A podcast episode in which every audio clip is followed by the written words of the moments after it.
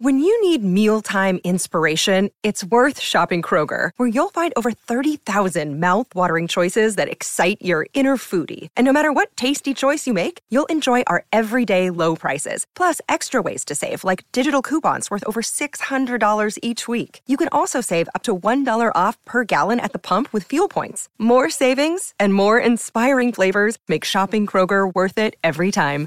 Kroger, fresh for everyone. Fuel restrictions apply.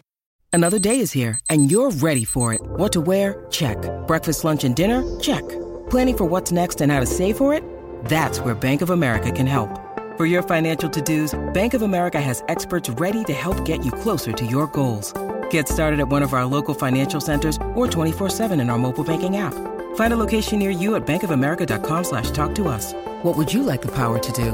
Mobile banking requires downloading the app and is only available for select devices. Message and data rates may apply. Bank of America and a member FDIC. With threats to our nation waiting around every corner, adaptability is more important than ever. When conditions change without notice, quick strategic thinking is crucial. And with obstacles consistently impending, determination is essential in overcoming them. It's this willingness, decisiveness, and resilience that sets Marines apart. With our fighting spirit, we don't just fight battles, we win them. Marines are the constant our nation counts on to fight the unknown. And through adaptable problem solving, we do just that. Learn more at marines.com. Welcome to the Cricket Badger IPL Daily Podcast 2021, the Indian Premier League 14th edition. It's great to have you with us. From the first match all the way to the final. Chennai Super Kings, Delhi Capitals, Kolkata Knight Riders, Mumbai Indians, Punjab Kings, Rajasthan Royals, Royal Challengers Bangalore, Sunrisers Hyderabad. May the best team win. Brought to you in association with Who Knows Wins, put your money where your mates are, and play along with the Cricket Badger. Hello, everybody. Welcome along. It's another edition of the IPL 2021 Daily Podcast. I am James, the Cricket Badger, and it's a Cricket Badger IPL Daily with a slight difference today. As I've been saying over the last few podcasts, we're doing this one for charity. There is uh, an initiative, uh, well, I'm sure everybody knows who Captain Tom was, sadly died, but after his 100th birthday, he did 100 laps of his garden. And his family have done over this weekend uh, encourage people to do things by multiples of 100 to try and raise funds for charity. And we're going to throw our weight behind an Indian charity, Children in Need in India, because obviously the COVID thing that's going on at the moment. Everybody's struggling over there in India. And uh, longer term, the kids are going to suffer, aren't they? And uh, hopefully we can raise a few quid to help out the children of India who are going to sadly, I think, lose parents, going to find themselves in uh, in desperate straits, some people. So uh, we need to think about them. And hopefully, if you can just donate a pound, two pounds, five pounds, it's more the merrier. Um, but uh, be nice to think that we could raise a few quid to help out the people of India. I'm joined at the moment by Anand, Abai, Claire, and Nakul. We're going to start it off like a normal IPL daily, and we'll start off with uh, match number one that we saw today, and uh, start off with Nakul. Um, we saw Rajasthan Royals knock up 220 for three. Uh, Sunrisers Hyderabad falling short by some margin in the 165 for eight. But the biggest talking point of the day, Jos Buttler, 124 from him, 64 balls, 11 fours and eight sixes. And it's fair to say that he wasn't even in top gear for most of that innings. No, the split is quite remarkable. His first 37 balls, 42 runs, 6.8 runs and over. Last 27 balls, 82 runs, 18.2 runs and over. It, it was almost like a microcosm of how you play against the Sunrisers because I don't know if he played out Rashid Khan exactly because there were a lot of reverse sweeps that he missed, but he wasn't trying to take on Rashid Khan. He has a particularly poor record against him. They Sunrisers went hard at him and Jaiswal and Samson early, two from Bhuvi, two from Rashid Khan in the power play. No problem with that. It was a bold call from them and no problem with that whatsoever it didn't quite work. And once Buttler got set and once they knew they didn't have Rashid Khan, he just exploded. And for the latter, yeah, 27 balls that innings, there was no way you could bowl at him. Uh, it was absolutely breathtaking. Yeah, he was ab- he was climbing into everything, wasn't he? And I heard one of the commentators saying this is the perfect example of why Jos Buttler should be at the top of the innings. For England, he bats now as an opener, but there's, I think, the opinion's quite divided about whether he's better as an opener or coming lower down. I know myself and Neil on these podcasts are a fan of him coming in lower down because we think England have got people that can do that job at the top of the order and he can do the finisher's job as well as anybody else. And in many ways, that innings today didn't actually prove that he should open because he was quite slow to start with. And then, as Knuckles said, he exploded once the power play had finished. So I don't think that was testament to anything, really. It was just a really good knock. I think Indians, uh, England's the land of plenty, isn't it? They they really have a lot of options to go at the opening. So with Bairstow out there already, who's kind of you know giving that sort of fillip at the start, maybe Buttler can come down the road with England. But I think for Rajasthan Royals, it makes sense for the best player in the squad to play the most amount of deliveries that he can. And Buttler is also another person who doesn't need to take a lot of time to get set. I know today he did, but typically he doesn't. So, you know, you give him the most amount of balls and let him do the best he can. I think when it comes down to the England setup, there is maybe some discussion that needs to be had to say, okay, is there a chance for Buttler to come up, or are Roy and Bairstow really the best options out there? And Roy, again, it depends on the form. So I think it, it's an interesting discussion. But again, England have a lot more options, so I don't think it's necessary for him to play at the top. Whereas here at Rajasthan Royals, he's absolutely needed at the top. Claire, we saw the Sunrisers um, axe David Warner for want of a better phrase. He didn't even play today in the 11. But it was the same old story for the Sunrisers. Sometimes um, a change isn't always the best thing, is it?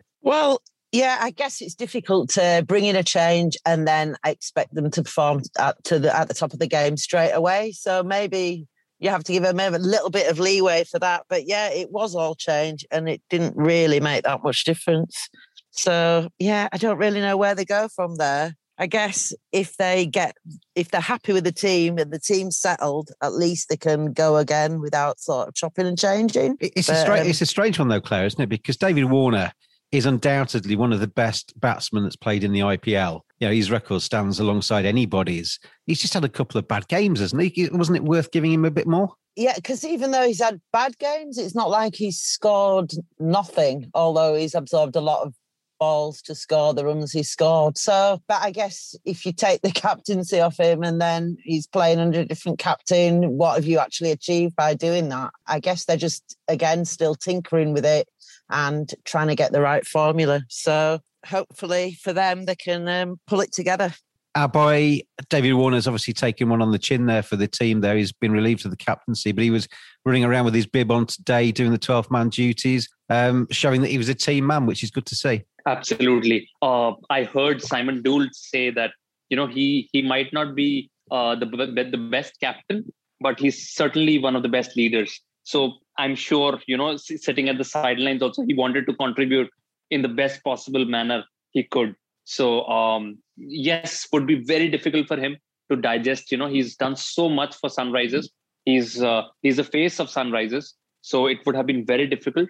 And uh, that's but that spirit was still there in Warner to contribute in whichever way he could. You say he's the face of Sunrisers. Every time I go to watch a game involving the Sunrisers, probably from now on in the rest of the tournament, I will see a picture of David Warner because they're using the captain's photos, and I don't think they'll probably change them. So David Warner's probably going to be on my screen quite a lot over the uh, next few weeks without maybe even playing. Um, back to Knuckle, um, Mustafizur Rahman, three for 20 from his four today. I thought he was exceptional. And the slow mos on the replays showing his wrist action with the slower ball um, and his different variations as a pace man. I thought that was pretty impressive. Yeah, he almost bowls it out the back of the hand like uh, um, like a like a spin bowler. Even more so than a left arm finger spinner, he really does whip that wrist, and it is remarkable.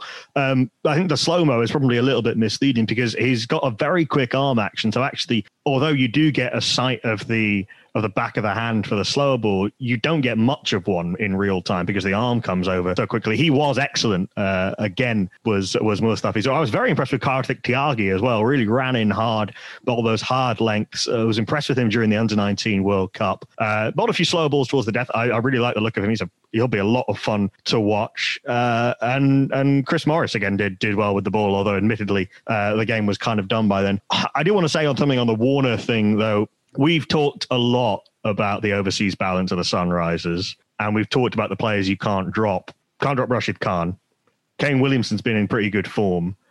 Jonny Bairstow you can't drop because he's your only aggressive and high quality top order player, the only way to get an extra overseas bowler, which they desperately needed, or, or an all rounder into the squad was to drop David Warner. So it is unfortunate that someone who has contributed so much has had to miss out, but he's not been in good form this season. No, it, but it's, it's, it's, a strange one though, Knuckle, isn't it? Because we've been talking, I mean, we talked a lot through last season's IPL and probably in previous editions as well, that the Sunrisers have got a, a plethora of overseas talent and how do you actually put them all into the side? Do you think when it comes to the next auction, they're going to have to look at themselves again and, and try and maybe get an A lister and a B lister behind him rather than seven or eight A listers? Well, it's more which positions they are because uh, there's a lot of top order players. Jason Roy probably won't play this season, which is, and he only came in as an injury replacement for who was he? I think Mitchell Marsh pulled out of the tournament, so uh, so Jason Roy came in. And, and, there was talk of Jason Roy that if um, if David Warner um, dropped out for because he's been struggling with a, a, groin injury for a while, hasn't he? Um, Jason Roy was going to be his reserve, but obviously that place is gone now. So Jason Roy's probably even further away from that first eleven now than he was before. It wouldn't have made any sense. Uh, there's no point dropping J- David Warner for another opener. Uh, that doesn't make any sense. The curious thing was, obviously, they only used Mohamed Nabi in the 15th over when Buttler was already set. I don't know if they were waiting for a left-hander to come in, but that was a curious one. You know, he batted well, but the game was kind of done by then. I, I like Mohamed Nabi, and I think he is he can be a match winner. So we'll see how that uh, goes. I've also got Mujib, who has been unlucky in the in the teams he's ended up in. Uh, the mega auction for them is going to be really interesting next year. Who they retain and who they uh, who they let go, and how they rebuild this team that has been so good for, for so long and so consistent. Um, but yeah, Mustafizur was was excellent. Um, I still don't think Rajasthan have enough to trouble to make the playoffs. It'll be interesting to see how uh, and if Gerald Coetzee comes into the team, the South African under 19 bowler, he is quick. I watched him a little bit in the under 19 World Cup and a tiny bit in the Mzansi Super League. Uh, and he is quick, but a bit wild. So it could be it could be quite fun. I mean, at least they have another overseas player now who's fit because the, for the last few games, uh, they've only really had, they've only in fact had uh, Morris, Miller, Buttler, and Mustafizur. And what next for Sunrisers? They're, they're starting to become not well, yeah, adrift at the bottom, aren't they? Just two points from the seven games played so far. We're effectively for them halfway through this league season, and um, they need to almost go on a um, sort of champions run from here on to stand a chance, don't they? They certainly need to, and I think they might be need to again think around with the composition of the team. They've already done some of that, obviously with the dropping of Warner, but it almost feels like the Indian contingent has not contributed as much as they expected. So Abdul Samad, you know, there's a lot of you know youngster, uh, obviously a, a lot of faith placed in him. I don't think he has you know quite clicked, but again, you know, he's young, so maybe he has chances going forward. Uh, Vijay Shankar also, although he has contributed the ball a couple of times, he hasn't done much with the bat, and neither has Kedar Jadhav. So then it comes down to them having just Manish Pandey, who's been doing okay, just without being as aggressive. So they got to figure out what to do with that Indian contingent and how do you get them to actually contribute because I don't believe it's been that great. Claire, you're a Yorkshire fan. We've seen a bit of Kane Williamson at Headingley, we? And uh, well played to Yorkshire, by the way, winning by one run in the county championship Yay! today. i am off Twitter this weekend and it's driving me mad because there's been so much happened this weekend I've wanted to tweet about in this social media boycott. And that Yorkshire one run win was one of them. I'd have been all over Twitter with that, but I just, I've been good. I've kept off it. Um, but um, Kane has obviously taken on the captaincy for Sunrises off David Warner. It's almost like a, a free pass, isn't it? Because if they don't pick up too many more points, the team's just carried on as it was doing. If he suddenly gets them reignited and they start to climb the table and even yeah, make make the playoffs, then he's he's worked wonders. Well, yeah, uh, yeah, you sort of answered your own question there, I guess. Yeah, well, be quiet, end, then I'll move on. well, I just, what more can you say? Yeah, if they if he picks them up, everybody will say Kane's brilliant, and if he doesn't, they'll say you know he's not that brilliant. But they're a side that's already on in poor form, bottom of the table. So in order for them to progress and like really pick it up, it's got to be a whole team effort, even though he's captaining them. So I guess all they can all do is just you know, do their best. And I, th- yeah, I thought you were going to say pray. Then. Turn around. All well, they can do is pray. well, yeah, uh, but like you say, if it, it's either going to be it's all or nothing, they've got to win consistently for the whole of the rest of the tournament. And if they do that, um, that'll be down to Kane Williamson being brilliant. And yeah, if they don't, you know, they don't. Aboy, we're on to question number 10 with you um, of tonight's podcast. So we're a tenth of the way through to the end. Um, and Knuckle already mentioned Rajasthan Royals. He doesn't think they might have what it takes to make the playoffs. But if they've got the likes of Sanju Samson firing, Jos Buttler firing, and the bowling attack that Knuckle um, went through very well, they have a little bit of a sniff, don't they? They've got, probably got more than a sniff than I gave them for at the start of this competition. I think at the start they came with a lot of hopes because they uh, had great auction, but uh, after the you know uh, like before the start of the tournament, I meant, and after the start it was dull. Uh, in the last podcast, we discussed all their worries and all the issues they have, and they were a lot. But now it seems a bit better because Sunrisers are struggling. Punjab, uh, I, I, I like, I, I wish they would have done well, but unfortunately, with KL Rahul's injury, it looks little dull for them as well. So suddenly, Rajasthan might just, you know, challenge the uh, the four for the fourth position. Um, I do agree with Nakul that uh, they're still not, you know, they, they don't look like champion side yet because they, they depend on some individuals like Samson, Jos Buttler, and a couple of uh, bowlers. Uh, but you never know. Uh, we've seen Sunrisers do it last season. They were quite at the bottom, and suddenly they they came third. I thought they were also better than Delhi at the end of the tournament because they got their combination working. So um, Rajasthan can certainly now uh, you know, aim for that fourth position with a couple of other teams really struggling. Rajasthan Royals then winning by 55 runs to date. Man of the match, obviously, Jos Buttler for that terrific 124 from him. And that takes them up the table a little bit. They're now on to six points. Who knows wins? Download our app right now from the Apple App Store or the Google Play Store and play against your friends with bragging rights and real money on the line. Who knows wins? Put your money where your mates are. Who knows wins? In a league of their own. Punjab Kings I'm losing today to the Delhi Capitals. The Capitals are marching on in this tournament. Very good performance by them. Punjab Kings, uh, 166 for six they made in their 20 overs.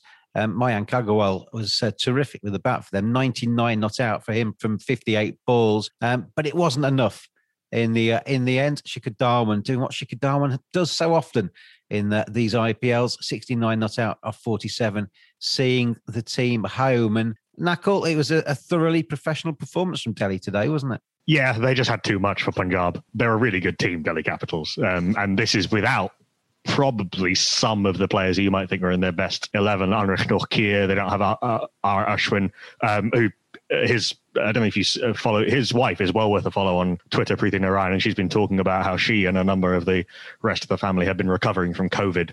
Uh, so which is why Ashwin Ashwin left. Yeah, I saw I saw the news story this morning that came out. I don't follow her on Twitter, but much of his family was positive for COVID, weren't they? That's why very understandable why he left.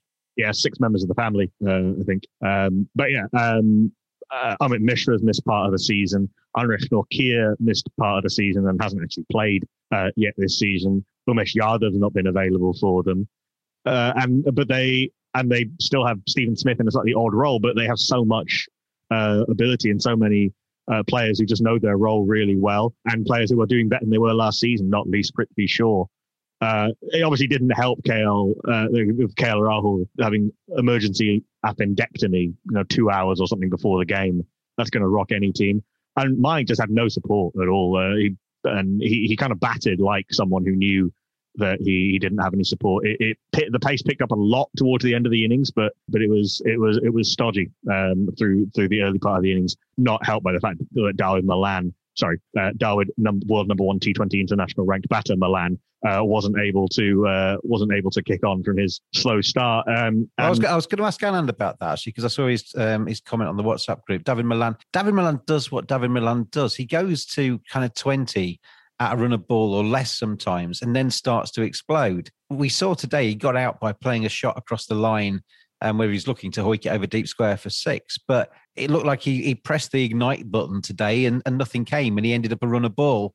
That's what that's the worry with David, Dawid Malan, isn't it? That if he doesn't kick on from that foundation he lays, it looks like a stodgy innings. It, it, sure does, and it's it's that one of the things that we often talk about with T20 uh, batting and the role of that anchor. And Malan plays that very well. Where it really works out is if you look at the English team, there's so many stroke makers around him that maybe apart from Stokes, who sort of starts slow to slow, and Malan, everybody else gets going pretty quickly. So I think in that team, Malan actually helps out quite a bit, and he's excellent batsman for that. If Malan's going to take the role where he's going to play 20 balls and make 17 runs, I think that's what he was on today. That's where the issue comes out. If you get out after that, now suddenly you've consumed a number of balls and you haven't done much good to the total. And we saw Mayank almost playing. Uh, one man army today and Malan unable to you know get going. I mean there was a nice six uh, over extra cover I think and uh, you know a couple of good shots, but he really wasn't able to get going. And that's that there that's the that's what that's what I was getting to with him. The, the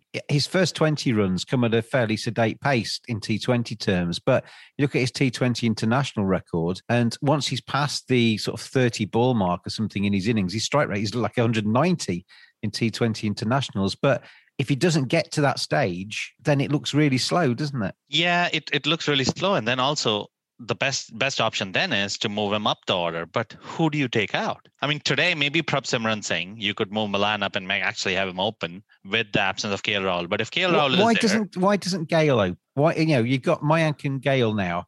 Obviously with KL out the tournament, I'm going to ask Claire about KL in, in a second. But Mayank and Gayle as the openers. Gayle's made so many of his T20 runs as opener, and David Malan's at at number three. That would make sense to me. today would have made a lot more sense to actually have Gayle open. When KL and Mayank are around, just because they have that camaraderie in, amongst them and they play very well, it makes sense for Gayle to come one down. But uh, today, actually, Gayle would have made a lot of sense because Gayle sort of goes slowly. But if Gayle starts middling the ball, you know, it is uh, it, it he, he he's going to catch up very quickly, and uh, there's pretty much nobody like him. So today would have been a good option to have Gayle up there and move Malan up to number three, so that they, each of them gets enough balls to get going.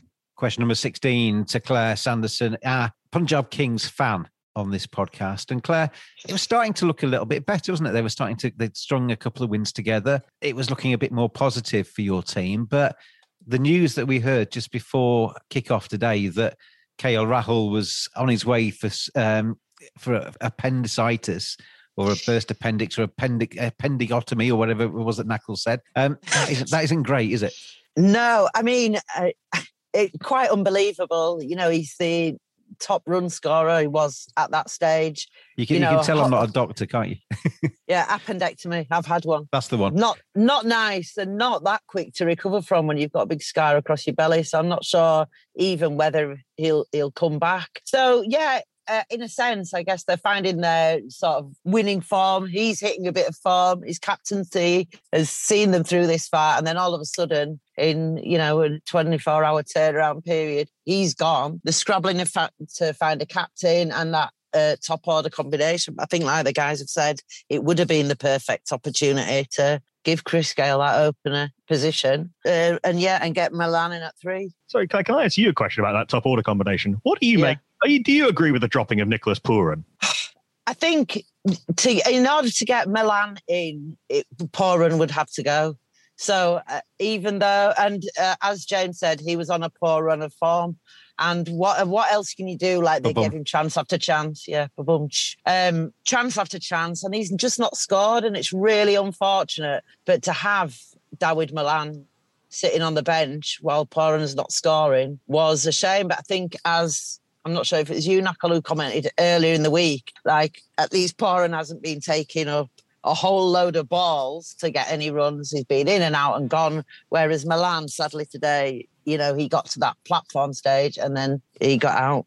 Well, let's, throw, let's throw it back to you, Knuckle. Obviously, I would suggest that in the tone of your question, you're thinking that Pooran shouldn't have been dropped. I, there is so much upside with Nicholas Pooran, and maybe it's a selfish thing because I love watching him play. He's one of the most exciting players to watch in the world, and I think he's one of those players. I, I was kind of thinking the same thing with last year when Maxwell wasn't going very well for Kings Eleven. It's a little bit worrying, by the way, that they're turning that two years in a row. We've had some fantastic two players of that quality not performing for large parts of a season. it's like they take the magic beans and turn them into normal beans rather than vice versa, isn't it? three years ago, or from two years ago, um, not just the kit. Um, I do. I, I completely see Claire's point. If you want to get the overseas bowler in, and they probably and they definitely need one, you then can't really have Gayle, Malan, and Nicholas Pooran.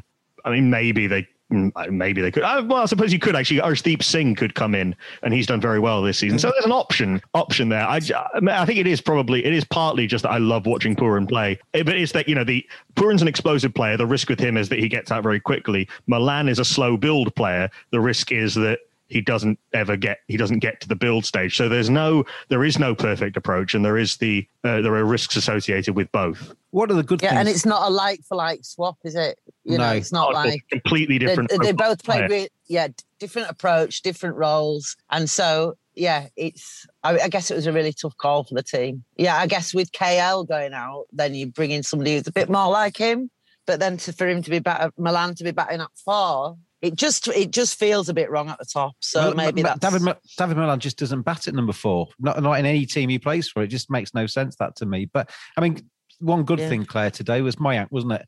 He batted beautifully. Oh, absolutely. Um, and I think when they got to about 120-ish, I was like, oh, you know, like this is just falling apart because he'd faced so few balls. It was like, you know, what what's going to happen from here, kind of thing. And then he just, um, yeah, took flight. Um, which is really nice to see. And I guess with the responsibility of the captaincy, I was a bit worried. I kind of questioned that li- a little bit in the WhatsApp group. Like, is this the best thing for him? Because he was out the last game so he's coming back in and the captaincy, but he really played a fantastic innings. So that was really, really good to see. Who, who would have been But your again- captain? Well, obviously, um, I'd have gone for Chris Gayle, but that's because I'm a massive fan of Gayle. But um, and because I didn't know what the other options were, and I think he took over the other day when KL Rahul was off the pitch. Yeah. So it was kind of a case like, is that going to be the obvious choice? But yeah, nice to see the youngster getting a go. And I thought, you know, overall, I felt like they did their best. And, you know, there was some really good bowling, good fielding. It was a bit like the other day. Was it the Sunrisers? Every ball that they hit seemed to go straight to a fielder. They just couldn't seem to find the gaps, hit the gaps. And it just, uh, until Mayank, yeah, like I say, he, uh, but what a shame to be not out on 99. Oh, Bless him. Bless his little cotton socks. bless Does, him. it, does anybody know if um, Mayank's got ca- previous captaincy experience that takes him above everybody else? Silence from everybody. Silence. just the same thing. I, I take it that's a no then. I was just I was trying to think. I don't remember him captaining for Karnataka. I certainly he's never captained sort of India or India A. Uh, you know, as a as Claire said, you know, he probably was the obvious option. I mean, I think Chris Gayle is perhaps not as interested in leadership as he once was. And, and to add to Nakul's comments, I think Karnataka right now is captained by Robin Uthappa. I don't think it's Mayank. Right. Okay. I, th- I thought it was nice, Abba. I don't know if you saw it prior to the uh, uh, the game today. Uh, obviously, every team does this around the world these days. They get in a huddle when the, a guy is going to make his debut. David Malan steps forward. Chris Gayle was the man to give David Malan his cap today. And I don't care what who you are as David Malan. That's got got to be a memory that stays with you. Gayle just st- strides forward, massive big beam on his face, and hands over the cap after saying a few words. That's that's a pretty good memory for David Malan, I would think. Absolutely. Uh, uh, no words can describe uh, the universal boss enough. He's he's a T20 star. He is an IPL star. He's a cricket star. So uh, yeah, uh, have good memories for uh, David David Malan, and he will remember this uh, for a long time. And of course, because uh, Gayle is handing him over the cap, and also he's making an IPL debut, which is also a very big thing for Indian and international stars. Delhi Capitals have moved to the top of the table, 12 points they've taken from their eight games, which, uh, from memory, going back into last season's table, that's pretty much almost qualification already for DC, I think. But um, 12 from eight, they are. They've played a game more than the two teams beneath them, CSK and RCB, who are two points behind them. But it's points on the board for DC. And th- th- they just keep improving year on year. They came third a couple of incarnations ago, obviously runners up last year.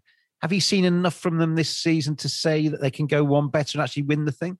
Absolutely. They should. Um, in fact, they would be very desperate to win the IPL because there'll be mega auctions uh, next uh, before the next IPL where every team will have to give away several players and you know reformulate their teams. So this opportunity they will they will do their utmost to win this cup because they've also done a great job within this cycle. You know, uh, after the mega, the last mega auction, they've they are the team who have really built. They've learned from their mistakes as a Daredevils former Daredevils franchise. They've learned from their mistakes and they've done all the opposite steps last three years to be at where they are. So yeah, as you said, uh, they tried in 2018, but they failed with Gautam Gambhir uh, taking over, and then Prithvi Shaw got his chance, and and uh, Shreyas Iyer took over, and now they've just been building on with Ricky Ponting. So looks good for this year, and they'll really try their best so that they can win IPL this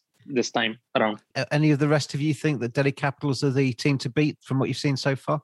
I think that would be a very fair comment, wouldn't it? DC just looks well balanced, and at this point, I think they they are the strongest contender for the title. They look really good, and they've got a lot of options that they haven't even used. The one thing I would say is that Mumbai Indians haven't hit top form yet. They were pretty good yesterday.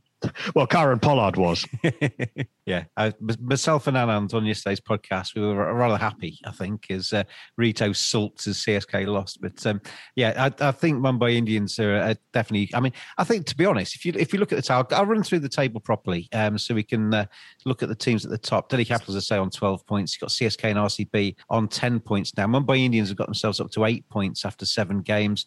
Uh, and then you've got in the non-playoff places, you've got Rajasthan Royals and Punjab Kings on six points, so two behind Mumbai Indians. Then uh, two points further back, KKR on four, and Sunrisers Hyderabad rock bottom blackratcricket.co.uk. You've probably spent lockdown dreaming about scoring runs and taking wickets. Well, let Black Rat Cricket kit you out and take you towards success. blackratcricket.co.uk. They've got a swanky new website, and if you quote Badger when you check out, you can get yourself 15% off. blackratcricket.co.uk. Join the infestation. I asked this question um, probably a week or so ago now. Do you see Delhi Capitals, CSK, RCB, Mumbai Indians as the top four playoff place sides in this competition? I've, I've, certainly not seen anything that's going to distract me from that. I think they are the four best sides in the competition at the moment, Nakul. I would agree. Um, I think that uh, KKR have upside. I think Rajasthan just don't quite have enough. I think they kind of played to their limit today. I think Punjab will be will be a lot of fun to watch, and I think Punjab will not probably disgraced themselves. And the one, this Sunrisers have not been no anywhere near as good as I thought they would be, and there seems to be a little bit more of a gap developing uh, from the bottom to the top than there was last year. But I mean, last year I just looked at the table. Fourteen points got you in the playoffs and 16 points got you in that top two, which is going to be important because obviously you get the the second chance in the in the playoffs. So, I mean, Delhi basically need one more win, really, or two more wins probably get them into the, yeah, probably, the tournament. In, in, a slightly more stretched table, it's probably two more, isn't it? But uh, yeah, they're very, very, very close to uh, claiming that. So uh, Sunrisers can only really afford to lose one, at most two more games. Yeah, probably only one. I think these four are the strongest four teams in the tournament. Um, with KKR and the Sunrisers underperforming. And we'd speak about a, a, mega auction, and the mini auction that we had this time around was it lasted about three or four hours, something like that. A mega auction spans over two days, doesn't it? Everybody's up for grabs. You can retain players. You can um, have the right to to match um, if your player goes up, and you can you can match that bid and, and get him back. But a lot of business is going to be done. But over these next um, seven games or so for each of these teams, six if you DC and uh, and Punjab Kings, there's a few players that are playing in this tournament who are going to have to wave at other franchises, aren't they? They're going to have to basically say, I am worth you bidding on me next time around. Yeah, definitely. Actually, uh, Shikhar Dhawan alluded to that just today. I think during his interview that uh, you know the way his strike rate's been going, it certainly makes him a more valuable player. So uh, I I think that applies across the board. There are quite a few players who might be a little undervalued right now, and who may not be regular members of other teams, who might actually get a straight up role with uh, a franchise like say the Punjab Kings. You know, we talked about the Sunrisers Hyderabad not having really very strong Indian batting contingent. So is there a chance for somebody to get in there? Uh, I think the teams that need to be worried about this are going to be DC and CSK and MI because uh, especially MI because there's there, there's there are a couple of folks in there I, I imagine the, who won't be retained, but they are going to really get a lot of attention at the auction. I would there's, think there's going like to be some vultures flying across the uh, top of the auction table, aren't they? Picking out a few of those because they really early now. Ishan Kishan to Punjab Punjab Kings. Do you fancy that, Claire? Yeah, that sounds all right. Get okay. him in uh, nice. But again, you know, where, what numbers are you going to bat at? Well, that's the thing. Uh, well, he, I think, uh, I mean, I think also Sunrisers will be looking at a player of his profile. Uh, I, would, I, would, imagine all franchises but, would consider him, wouldn't they? Well, just in terms of the profile, though, because of an, an, an attacking Indian batter. Yeah. Surya Kumar Yadav. I wouldn't. Mumbai might be playing him though. Anyway, we're about six months early on this. um, I mean, Claire, the you, you've been walking into that dressing room for me to give you team talks and stuff. It's a, it's a it's a little bit strange that after this competition, the nature of the team that you've been supporting is going to look very different next time around, isn't it? Because there will be co- quite considerable changes after a mega auction. It, it's a bit of an odd one for me because I don't. The auction process is something that I'm more tuned into through you guys and listening to what's going on. And um, Punjab Kings, I guess the reason why I followed them initially was because of the Yorkshire and the West Indies contingent that's in there. So hopefully that that might continue to get representation, um, and then I'll still keep following them. So um, yeah, I'd be interested to see the whole process through this time. Whereas I think previously I've just like watched competition and not really paid too much attention to that whole auction process. So it's a learning curve for me and one that I'll be watching keenly. Uh, by obviously the end of a period, we've had an extended period this time, haven't we, because of COVID? But it does feel like the end of a, an era in a way. The kind of lead up to a mega auction. Obviously, we, have got still got weeks of this tournament to, to enjoy first, but it does feel like you know we're going to be saying goodbye to a few players at the end of this this season, and we're going to be certainly waving goodbye or and watching players jump from one team to another over the next um, few months. Feels very different. It's exciting as well. Uh, it's exciting. Uh, if you know the teams who are struggling right now, if they can stack up with some different players, their sides, so that you know they can also be competitive.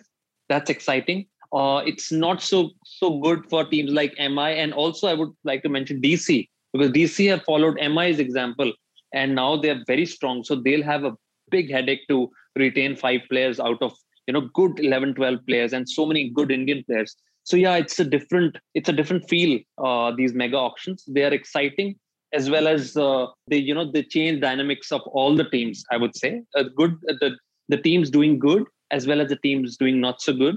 Uh, at the same time, I'd also like to you know just mention in this chat that there there is a uh, a strong case for two new teams to be added good next point. year. Very good point. And that's that, something. Yeah. Yes. And, the, and that that's going to make a difference, Abhay, isn't it? Because yes, um, there's going to be yeah potentially another. What, what what do teams have? Twenty five maximum in their squad, so that's another fifty players potentially. Exactly. And then this Ishan Kishan discussion we were doing, and uh, you know, uh, with Nakul and Claire, uh, I'd just like to say that if two new teams get you know launched next year, they'd buy Ishan Kishan before you know Sunrisers or Punjab can get them can get him. So because they'll have more money. So you know these uh, different dynamics will get introduced if two new teams also come in in the mega auction in a way, that mega auction up by it's it's almost made it a little bit easier by starting with a clean sheet, isn't it? Uh, yes, uh, yes and no, uh, James, because we've seen earlier as well with a couple of teams were added earlier, and they couldn't really do so well because uh, the continuity really matters. So the teams who retain about five players, they still and then they will try to retain a couple of more players also out of the existing team you know somehow by winning some bidding wars it's not that easy for new teams to come in and uh, you know compete straight away because they'll build a franchise culture. They'll you know see who can be the core players. But of course at the first go they'll have more money to buy the best players uh, and they'll do their best. But it's not that easy. We've seen franchises struggle some franchises have done well but some have also struggled in the past it's been a while since we've had an IPL expansion because the last time we had new teams, it was Gujarat Lions and Rising Pune Supergiants, in effect replacing Chennai. Yeah, the, suspend, the suspended side. I was, I was, I was going to ask you: is, is, eight enough, or should they have ten? I mean, India's a big country. There's we've seen so many youngsters coming through. There's bound to be another la- layer of youngsters that can fill these two new sides and stuff. But are, are, we in danger of making it too big a tournament and then by virtue of that it's going to go on longer and longer i mean that's the worry isn't it the last time there were 10 teams back when the pune warriors india and the ill-fated kochi tuskers kerala were involved in the uh, in the ipl i'd forgotten about them yeah, they didn't last very long, and uh, well, that, then the IPL was split into two groups of five, and uh, you played. I think you played each team in your group once, and then I think each team in the other group uh, sorry, you played each team in your group twice and the, each team in the other group once. So it meant that you didn't have as many games. Otherwise, as you say, the tournament would go on forever. It would be like the World Cup. Uh, for, that we just saw uh, in 2019, which was a great tournament, but had absolutely nothing to do with the format. Uh, the fact that it was a great tournament. I mean, there's so many. Uh, Abhay says, you know, these the new teams will have a lot of money. Other teams know they have a lot of money. It's like the it's like the football transfer market. If you sell a massive player, like you know, Barcelona sell Neymar, suddenly everyone knows they've got 140 million, and like you know, ex centre back. Oh, he cost 20 million. Sorry, no, 50. Uh, and, and this is the kind of thing that's going to happen. And they, you have to be very clear about what kind of team you want to be. Rising Pune Supergiant essentially bought the core of the Chennai team. Uh, for a, to a to a large to a large extent and and added quite well to it. Gujarat Lions bought every opener they could find and it didn't work. Uh, and and we do see teams try and go for this kind of fantasy cricket idea. You have to be very clear about what you're what you're planning to do. Uh, but there is going to be a lot of flux because you're not going to be able to retain many players. I think at most five or six players between retentions and right to matches. I, I was going to ask you just then, um, Nakul. The obviously the right to matches and the retentions and stuff that benefits the existing sides, doesn't it? Doesn't benefit a, a side coming in. So, what what kind of provisions would there be for the two new sides to have something that counters that a little bit and levels the playing field a bit? Either a lower number of retentions and right to matches or you would get rid of the right to matches completely, or I don't know, a slightly bigger salary cap. I, I they, yes, they haven't they haven't quite worked out exactly. Those details are yet to be uh, yet to be worked out. Abhay, you going to so, jump in? So what happened last time? Uh, Nakul mentioned about uh, Rising Pune Super Giants and uh, Gujarat Lions. Uh, I, I remember, you know, the, uh, if, if, you go further back, there was uh, you know Kochi Tuskers and uh, and another you know franchise from Pune. The benefit the new teams will have, uh, I think, Nakul, will also be that they'll have more uh, purse to spend on. So uh, the teams who already, as you explained, you know, the the teams who do uh, retentions will not have that extra purse.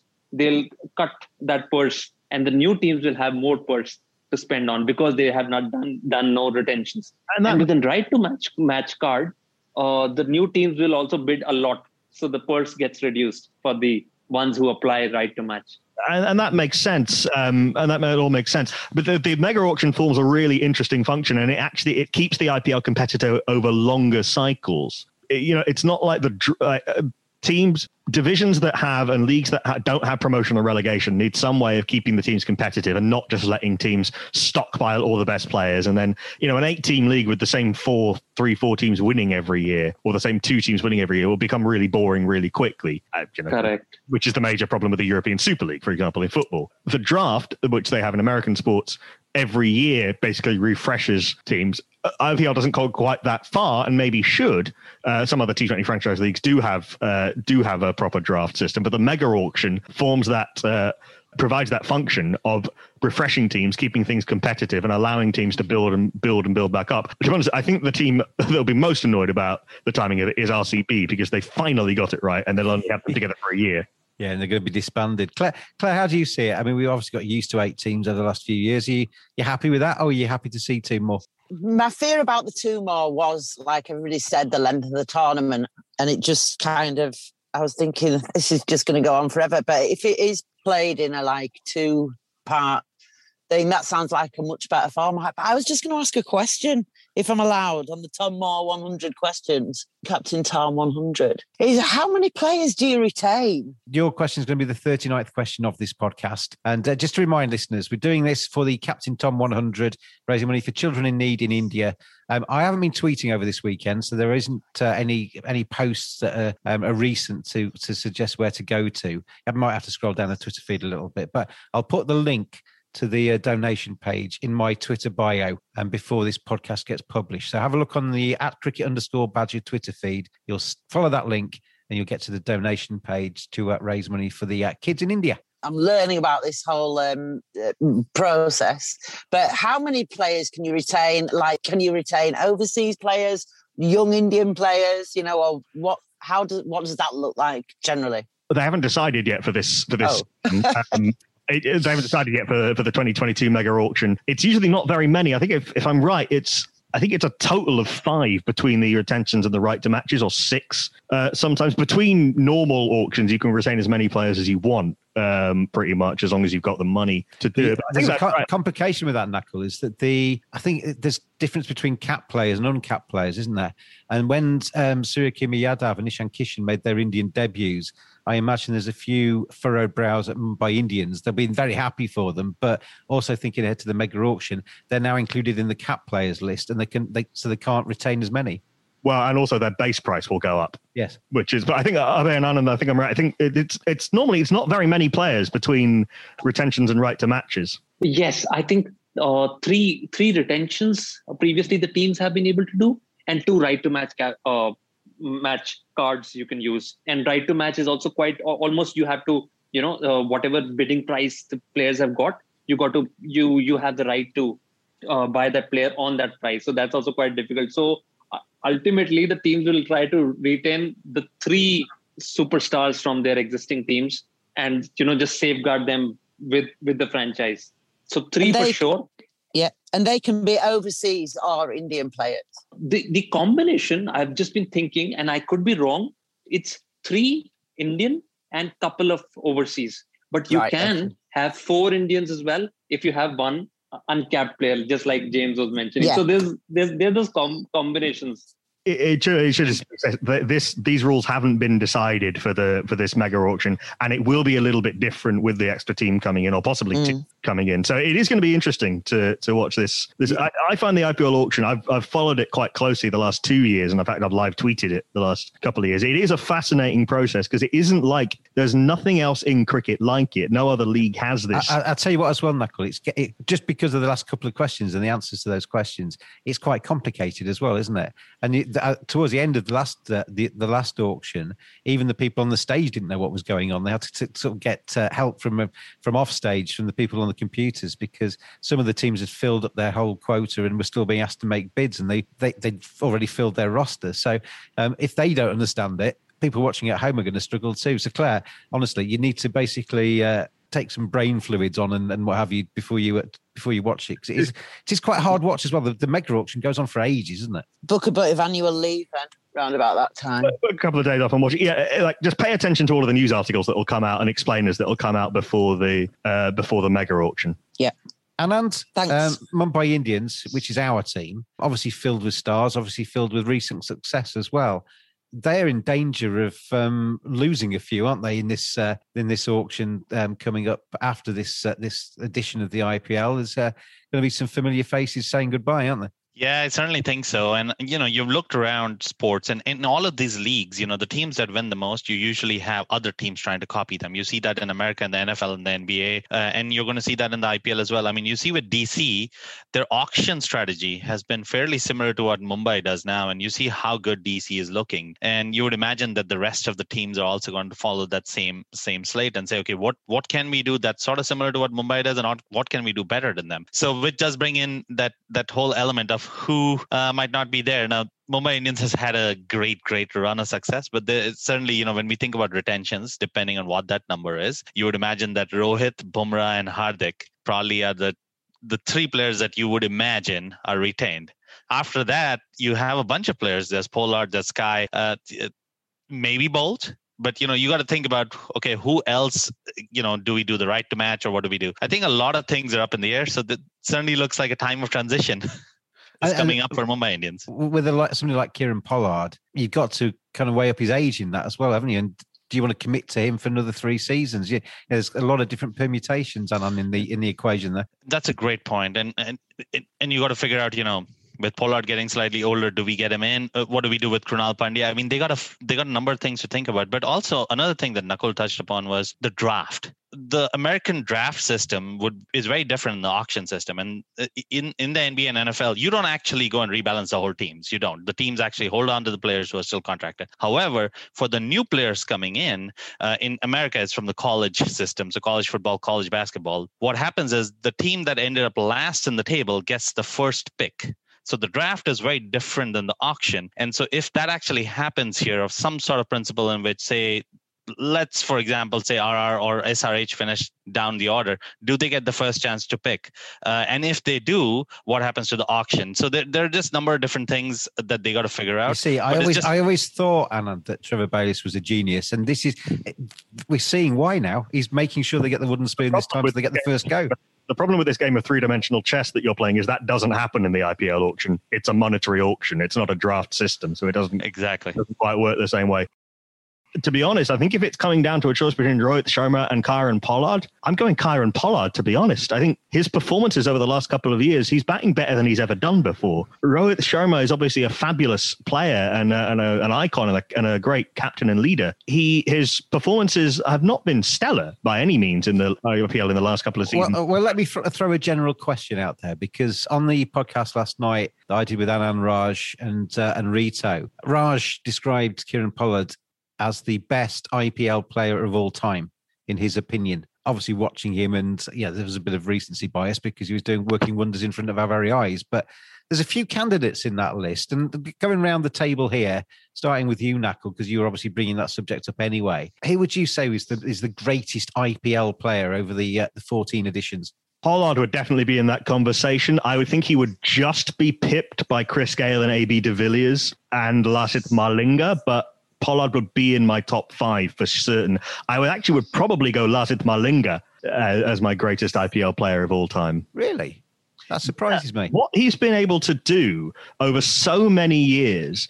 And I think I'm always very impressed with bowlers who have a slightly unusual quality to them, who are then able to be successful once the mystery is solved. Lasith Malinga foxed everyone for a couple of years because of his uh, his angle of delivery. But everyone everyone knew that. It wasn't a surprise to anyone, but he was still effective year after year after year.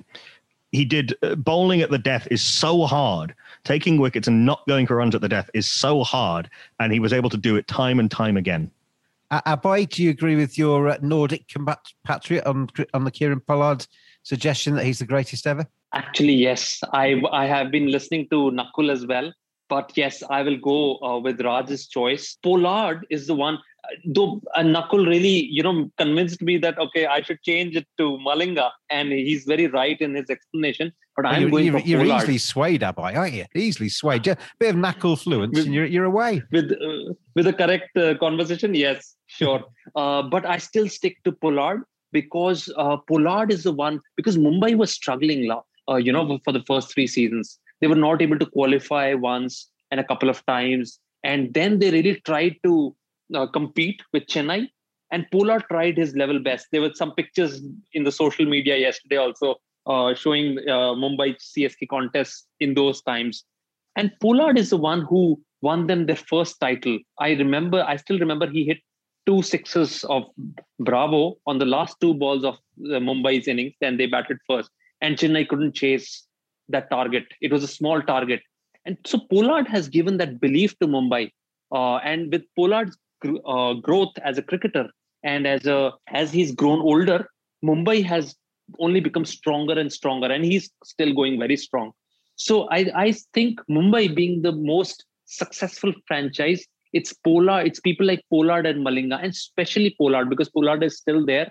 And last couple of IPLs also, he's played a big part in his leadership I was, going, I was just about to say that, Abhay, because I mean, watching the uh, the documentary um, that came on Netflix uh, uh, three seasons ago, and I mentioned this um, to uh, Jimmy Pummant on the uh, podcast ahead of this IPL. The Kieron Pollard, I said to Jimmy Pummant, he, he only speaks when when he's got something to say, doesn't he? Because you could see on that documentary that fairly quiet, fairly r- relaxed, but when he spoke in that dressing room, everybody shut up and listened. And that's Jimmy Pummant said, Yeah, you're absolutely dead right. He doesn't speak for the sake of it. He speaks when he's actually got something constructive to say. Completely. He must be like that. And uh, uh, no wonder, you know, youngsters in the Mumbai team have followed his example. They really, um, they, uh, they, they're doing so well for India and they always, you know, give credit to Pollard.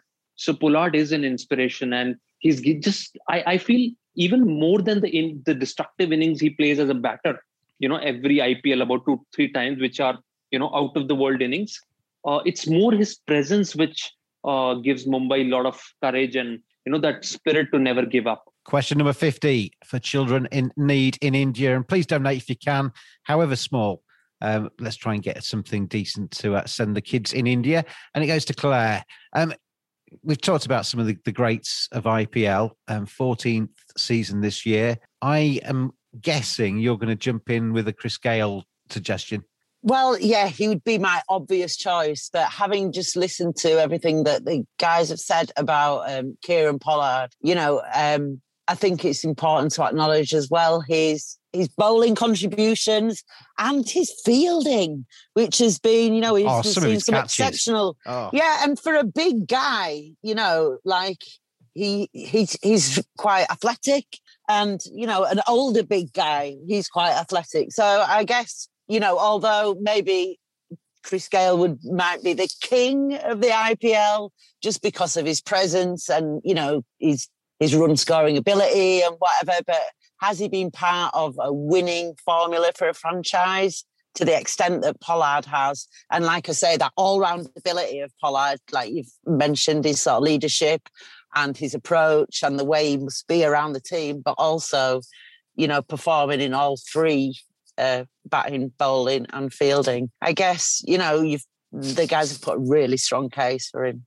Go across to our Mumbai Indians man in Anand's. And obviously, basically, we've had a, a plethora of calls for Kieron Pollard to be named the, the, the god of IPL cricket. You're a Mumbai Indians man. Are you going to surprise me and say somebody different, or can you? Are you going to go with Polly as well? So I love me some Polly. I think you know, as a mentor, as a batsman, as a fielder, he's amazing. He even chips in with a few wickets. However, I'm with Nakul here. We constantly undervalue bowlers. Lasith Malinga, if you look at just just like let's take a look at his figures right now. Most number of wickets in the IPL hasn't played in 2019, in 2020, 2021. Also, he took a break in 2018 and 2016. Still, in 122 matches, he has 170 wickets. When we look at the best average, and average is highly and overrated in T20. However, he still is in the top uh, five or six bowlers in the IPL ever. The average is 1980. And the last thing, and I think this is fairly important because economy tends to be the most important thing 7.14 for a man who bowls all the time in the death overs, the GOAT. Lasith Malinga. Absolute genius, Lasith Malinga. I can remember talking to Tim Bresnan um, after uh, England had played Sri Lanka, and uh, I'd asked him who was the uh, hardest bowler you've ever faced. And Brezzy basically said Lasith Malinga just like that, straight off the top of his head. Didn't even have to think about it because the angle of delivery that Nakul talked about, the fact that his hands comes from behind his body and then comes around at a very strange angle that as a batsman you're not used to.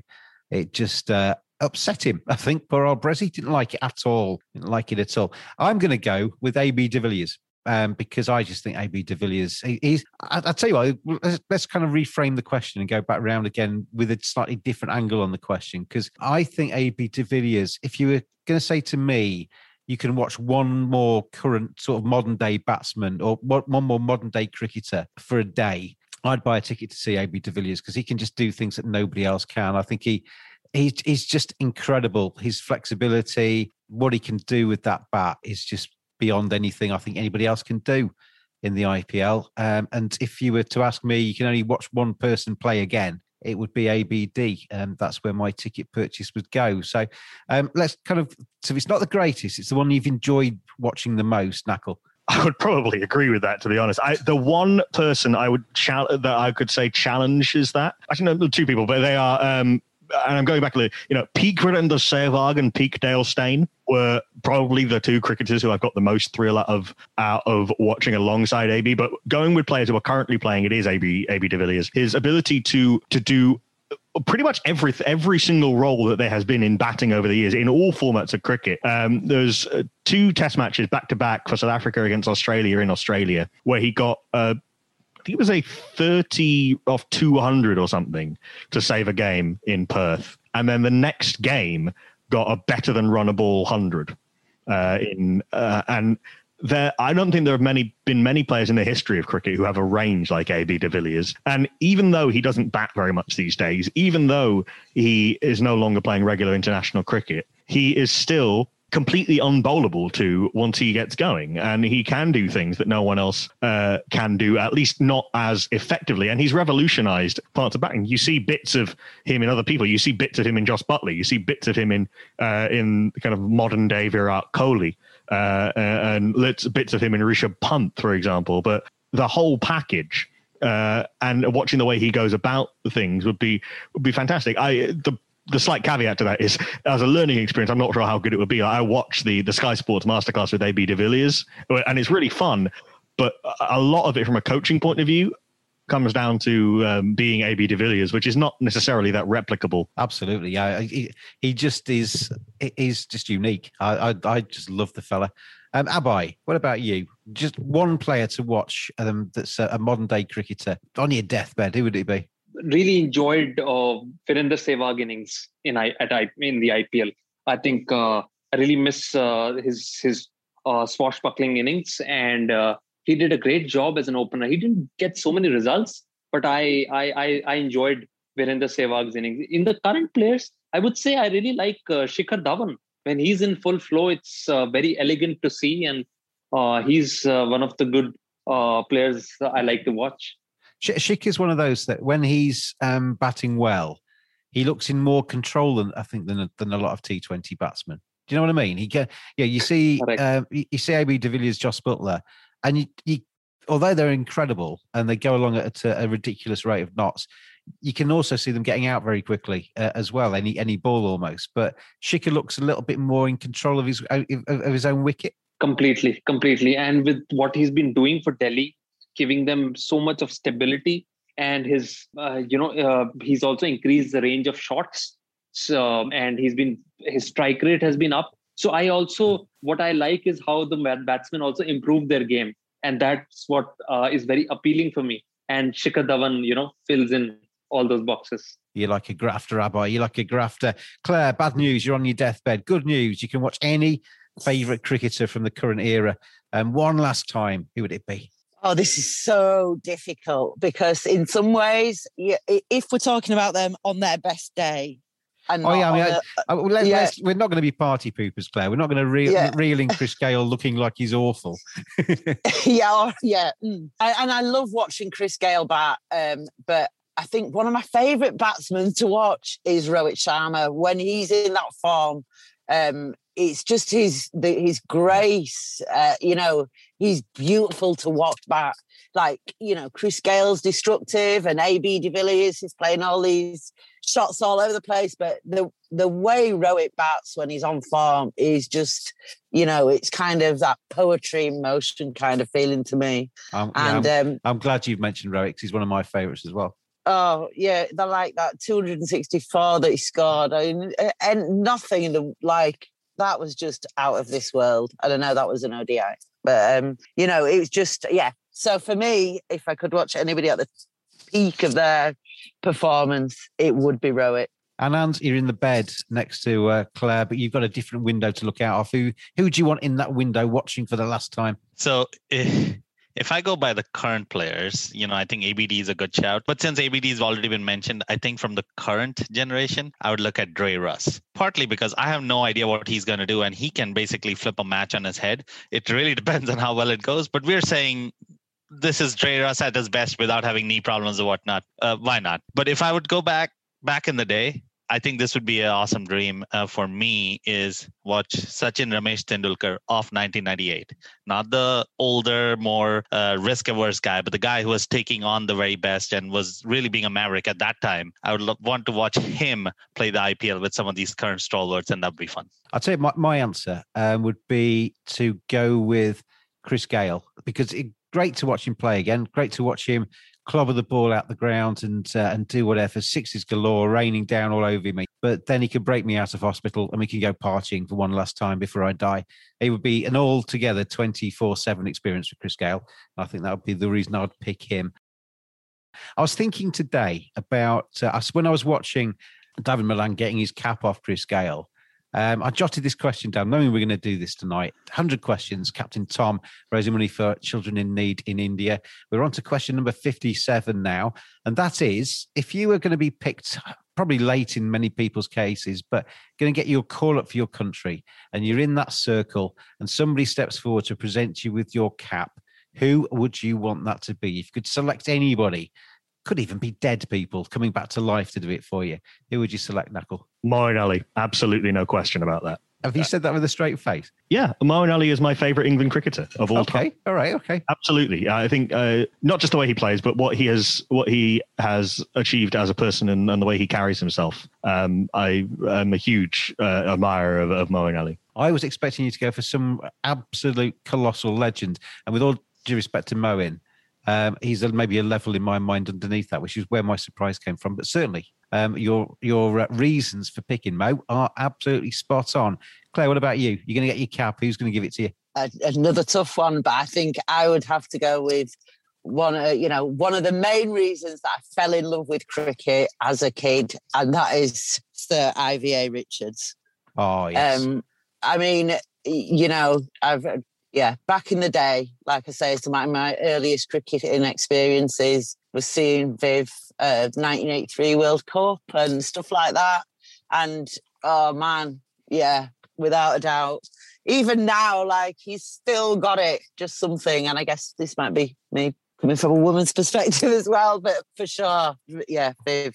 I- Viv for me. I was exactly the same as you. When I was younger, I Oh. used to watch watch him bat and just think, um, I just want to be that fella because he Yeah. was just coolness personified.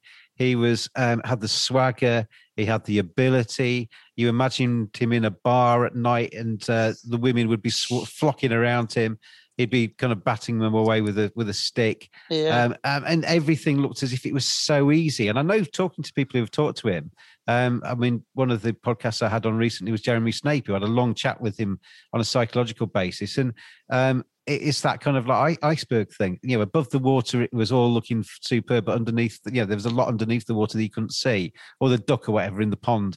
You know, yeah, it, it, that that swagger, that walk to the crease, was very much almost manufactured to be his kind of battle armor. Yeah, I mean, because that's it, isn't it? It's not only what but it was that whole thing about, you know, they talk about him waiting if he was coming into bat, wait until the guy, the bat guy who's out has actually left the field Yeah.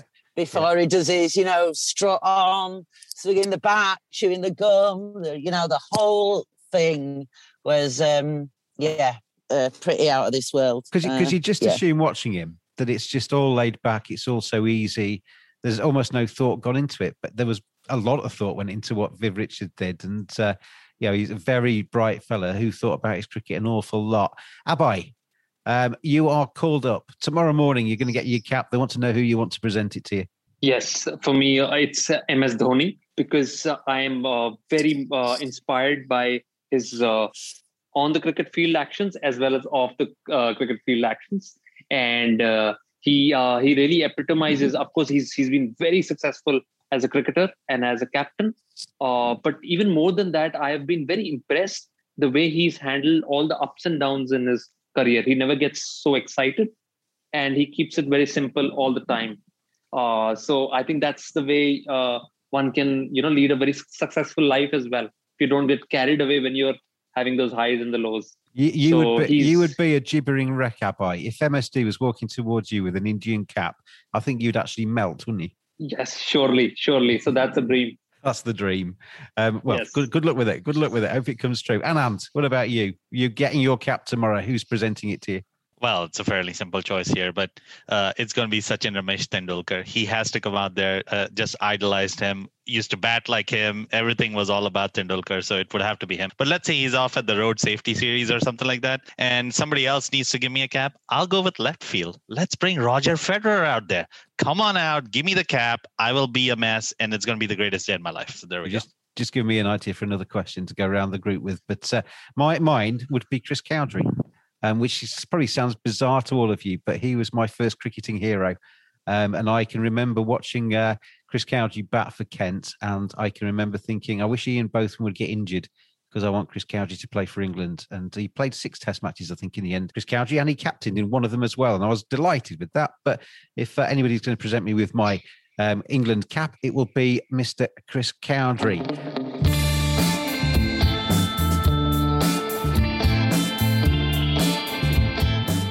Badgers are furry creatures. 85% of women badgers think bad grooming is a major turn off. 80% of women badgers think men should trim below the belt. 89% of men think good grooming is essential to their professional success. Don't just dismiss it out of hand. Get on there, manscaped.com. Check out their great range of male grooming accessories. Hygiene, appearance, attractiveness, confidence. Simply go to manscaped.com. Quote the discount code BADGER. You get 20% off, you get free shipping, and you get some seriously quality equipment. Manscaped.com. Together, we save balls.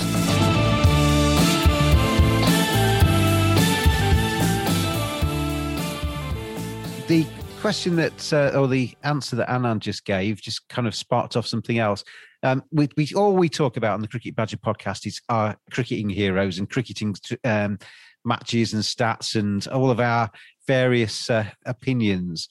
Um, but there's a wider sporting world out there, Nakul. Um, who is your hero outside of cricket? If there is another sport that turns you on, who who whets your appetite beyond the boundary? Well, my first sporting hero actually was a football. Uh, was a football. Um, so growing up in the late '90s, it was Ronaldo, Brazilian Ronaldo.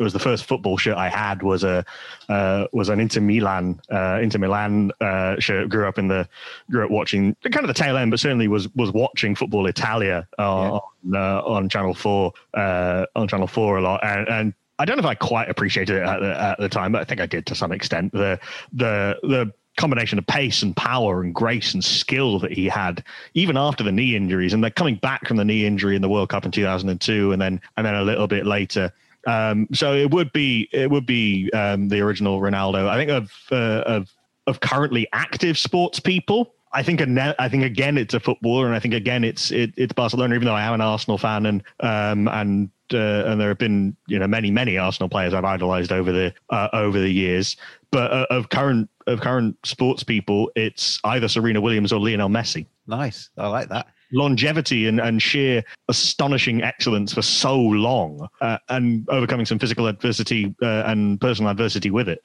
Um, uh, I think I think both of those are, are would be would be my uh, choices of currently active sports people. Abhay, you've been presented with your cap. You've played your game. You've done very nicely. They've given you tickets for another sporting event. Who's your hero? Who are you going to go and watch? Uh, I actually, uh, unlike others, I, I'm I'm always glued to cricket. So can I keep my answer to cricket again? No, I, there's no other oh, sport okay. you watch. I mean, I, I, let's, mm. right, let's delve into that answer. Let's delve into that answer because we get this perception from England that Indian people grow up and it's religion and it's cricket and there is nothing else. Is that that from what you've just said there? That is absolutely cast iron true. There's nothing else that interests you.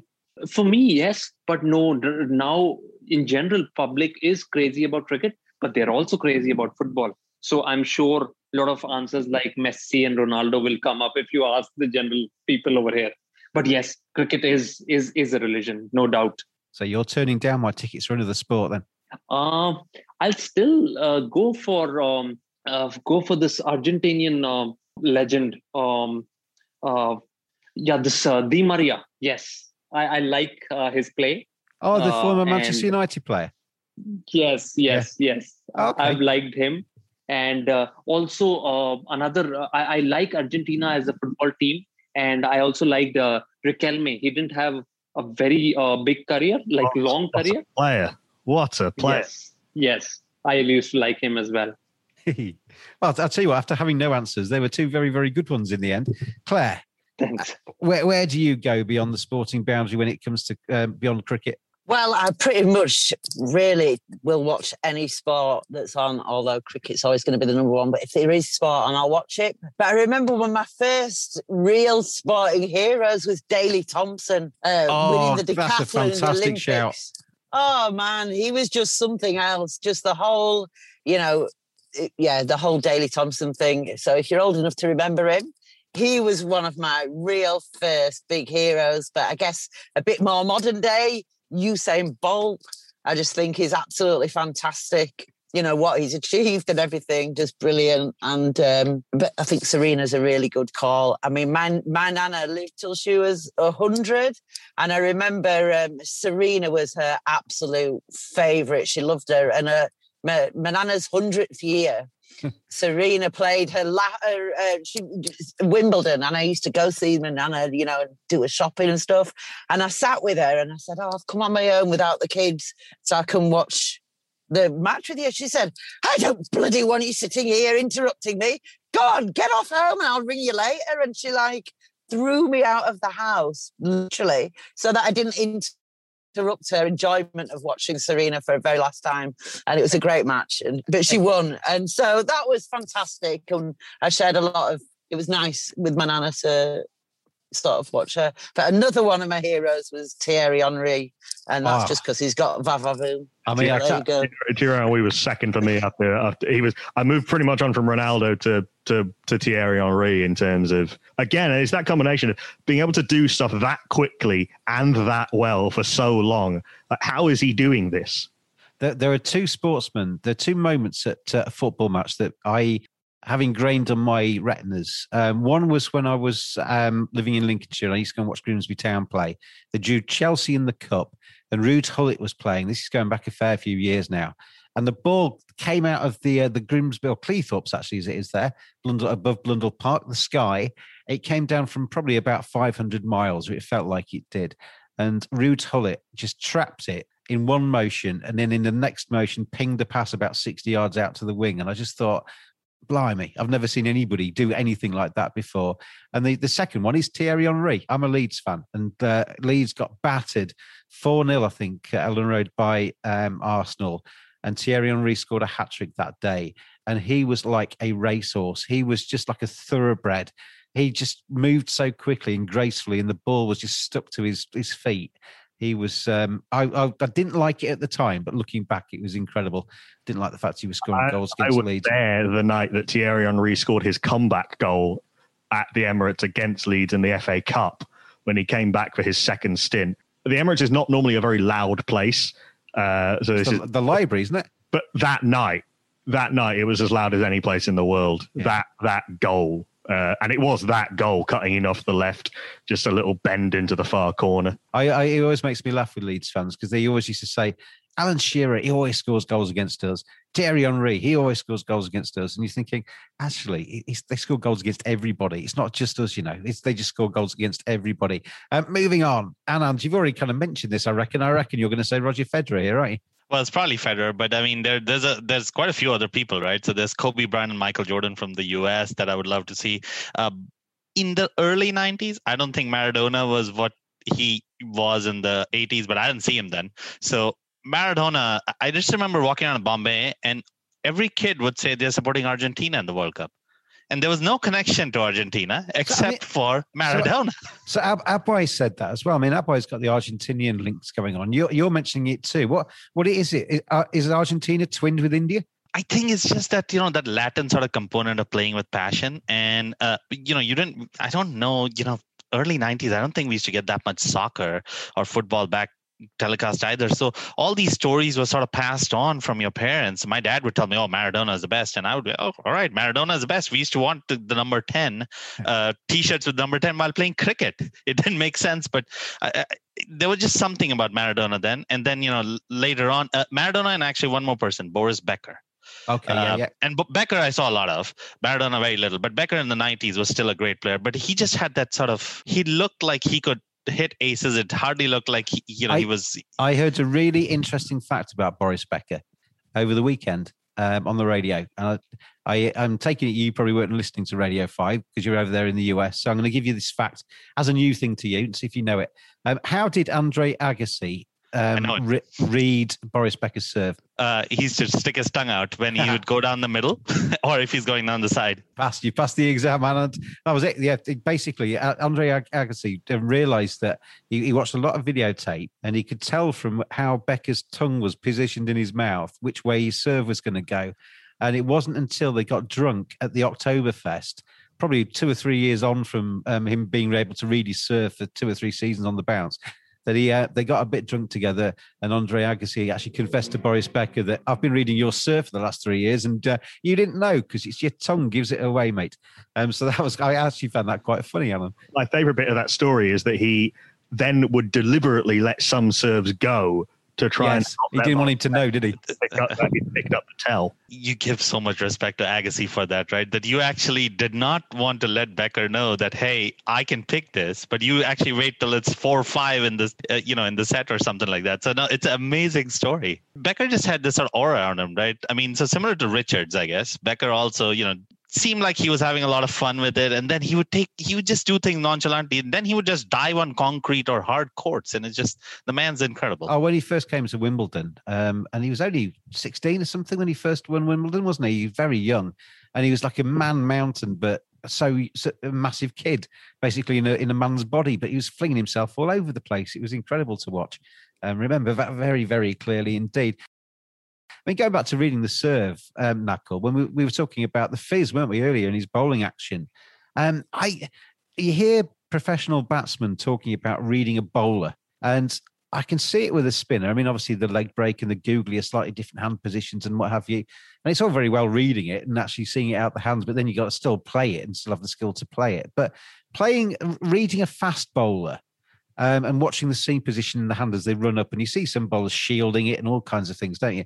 That must be yeah to have to have the time to actually be able to react to what you've just read i just can't compute that because you've got i think 0.6 of a second from the ball leaving the bowler's hand to actually effectively hitting your bat. Well i think that's why batters try and read bowlers because you don't have time to react.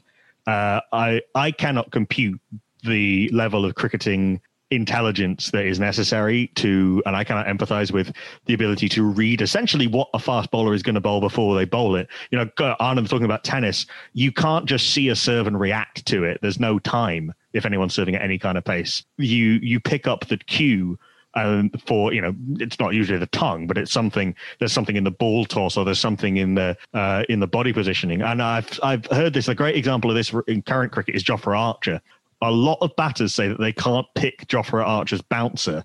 He doesn't give you any clue from his action, whereas most other bowlers do. I have no idea what that cue is. I don't know if most batters know what that cue is, but they see something and they think this is more likely to be a bouncer. Gives you that extra fraction of a second to be able to play it, uh, which is so important against a fast bowler because you don't have time to react off the pitch. Certainly not if you're trying to play any sort of any sort of attacking stroke. Um, I mean that's before you even go to the hand and the uh, and all of that uh, all of that stuff in terms of the seam position and the and the um, and you know which side the shine is on.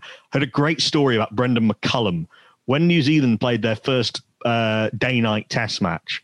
They were practicing with it in the nets. Kane Williamson went up to Brendon McCullum and said, uh, "This pink ball's no good. I can't see the seam." Brendon McCullum turns to him and says, you can see the seam. I, I, can't empathize with it. I've never. I'm very lucky if I can uh, get most of a bat on the ball um, off a bowling machine these days, to be honest. But I mean, I, have been lucky enough to work um, sort of closely with professional cricketers. Yeah, most most often at Yorkshire, and being in the nets alongside, uh, uh, you know, Joe. I remember watching Joe Sayers practicing against the bowling machine and he was practicing against the short ball and had it set on like ultra quick. And I was watching him ducking and weaving against this short ball coming down, and I couldn't see it. And I was just thinking, that just it just made me think how much difference there was between the club cricket I'd played and the, the, the speed of a professional cricketer. I remember going into the nets at Headingley ahead of a charity game, and I thought I better try and remember how to play this game. And I, I kind of gradually um, brought the the bowling speed up from the bowling machine up in increments of five miles an hour, um, and I got it up to I think about 75 in the end. And they reckon with the bowling machine, you can add about 10 onto that because you don't get any clues in terms of the run up and the and the, the hand coming over. Um, and I honestly, you couldn't see the thing. I, I, mean, I got it set so it was kind of half volley outside of off stump, so I wasn't going to kill myself. But it was just incredible. Even 75 is quick, 80 is rapid, 85 is just bonkers. It's just crazy. Abhay, I mean, how, how have you ever got up close to a professional cricketer bowling really quickly?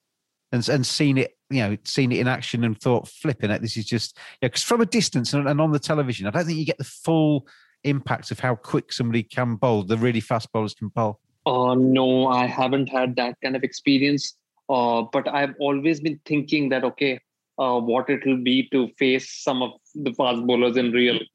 So it's it's always been in one of my you know not I won't call it a nightmare, but I've always thought about it that how no, would, I tell you would be a nightmare, Abhay. I promise you, unless you're better, unless you're far better than I am. Yeah. So I've always been thinking, okay, how it will be to face these fast bowlers. So no, I haven't come across, uh, and it was quite scary to just in the playground when we used to play cricket. Uh, you know, to face some of the fast bowlers, uh, like some of our friends, that also was quite difficult.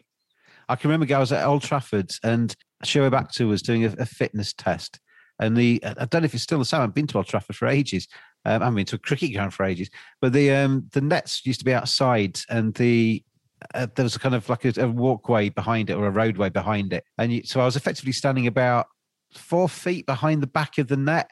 So the stumps were another few feet beyond the the net uh, where the batsman would have been, and then Shoaib was running in. So I was right behind it. Every time the ball hit the net, I flinched like crazy because it was so quick. Um, I've never seen anything that quick. Actually, um, Shoaib was rapid at his at his height, and it was around about that time. It was just it was just scary, Anand, and I, I don't think mere mortals watching from a distance know how quick some of these guys are. Oh, it's just amazing, and you really get an understanding how quickly these guys are picking up the ball. So I have actually two cricketing stories around that. One was very recent. I was in England to see the World Cup uh, at the last World Cup that just happened, and I happened to get tickets to the Australia England. Who, who won that, Anand? Can't remember. Yeah, that's a that's a good one. I just know that, uh, and and you know, there was no match for India New Zealand, and uh, after that, I think I blacked out, so I have no idea what happened with the final. but uh, you know, just a, amazing World Cup. You know, English England did well, but what got me thinking that England's really going to get this is I had got tickets to semi-final number two, which was Australia versus England, thinking that India would be in it. But Australia versus England was a great matchup, and you saw Mitchell Starc bowling to Jason Roy and Mitchell Starc was easily clocking about 90 miles per hour. And you could see how fast the ball is going out, and Roy skipping out and hitting him straight above his head. And I could not fathom the thought of how Roy is doing that. Because your first instinct would be to be a Phil Tufnell back away to square leg, wouldn't it? Not not dance or, down the track and actually meet the speed. Or a Pujara dead bat, you know. And this guy is rocky. He's going towards Starc, and Starc's bowling at 90 miles plus. it just uh, blew my mind. And and the second the, the, the, second experience that I had was John Isner. So I don't know whether everybody's a tennis fan, but yeah, if absolutely. you are, it wasn't he involved in the longest game at Wimbledon. He was, and very painful match, by the way. I, I kind of watched it, but uh, we do. I, I, have a slight bit of a tie with uh, John Isner because he went to the same university that I went to. So he went to University of Georgia here, and Isner's from there. So I went to see him play, and the ability of people to return 125 130 mile per hour serves baffles me. I yeah. play tennis. I don't see how you get a bracket on those balls. I used to play a lot of tennis and when i was younger uh, and there was a county player in my school and i had the misfortune of drawing him in the school tournament and i could it took me two sets i think to before I could actually get a bat on his serve, a racket on his serve, because it was he was just and I mean he he wasn't anything anywhere near Isner like, um, but just at our standard, he was just so far above it. Um, I mean, we're all missing live sport at the moment, aren't we? In terms of going to see live cricket, Claire. I mean, we talked earlier about Yorkshire's terrific win, the greatest county, obviously in England, um, and. um, but seeing seeing um, live, I mean, I, I, I, would say suggest seeing live anything is is the best. Seeing live music, seeing live theatre, seeing live whatever. But seeing live sport, I think it just gives you a, a, a different angle. You kind of you, you, can see the whole pitch, can't you? You can you can get a bit of a grip of the power and the and the and the speed and and the um, the talent of these guys. Yeah, absolutely. And I think I'm really fortunate. I live literally 10 minutes from Headingley. So I've always lived on a bus route, a direct bus route to Headingley. So as a kid, uh, you know, I'd finish school and then go down. You could get him free to the county games after tea. So I did all that. But me and my mum have been to Headingley Test like every year all my life. So I remember, I mean, the 1984 Malcolm Marshall got in one hand, that kind of thing. So oh, no, he was a bowler. I tell you, what, he was a bowler. Well, yeah so you know like i was there i like was actually there i remember this sort of stuff one of my first test matches was um headingley 81 that i really clearly remember and i loved watching dennis lillee bowl even though that match wasn't about dennis Lillee. but um you know sitting we've always sat well it used to be trackside then and yeah. uh, you know just seeing the the apps you know getting that feeling of the pace so watching the the big far West Indies guys. Did, did you ever sit in the uh, in the coconut shy? Lillian Thompson. Did you ever sit in the uh, coconut no, shy? I didn't ever sit in, sit in the coconut shy. We were on the Western Terrace, but that trackside, uh, right, you know, right those wooden benches that used to get splinters uh, yeah. in the backs of your legs, you know, but and, and look over at the coconut shies and be absolutely fascinated by it. Yeah, I mean, for, um, for, for, listeners but, not knowing what we're talking about, back in the day, Headingley used to have a kind of a sight screen, but it was layered.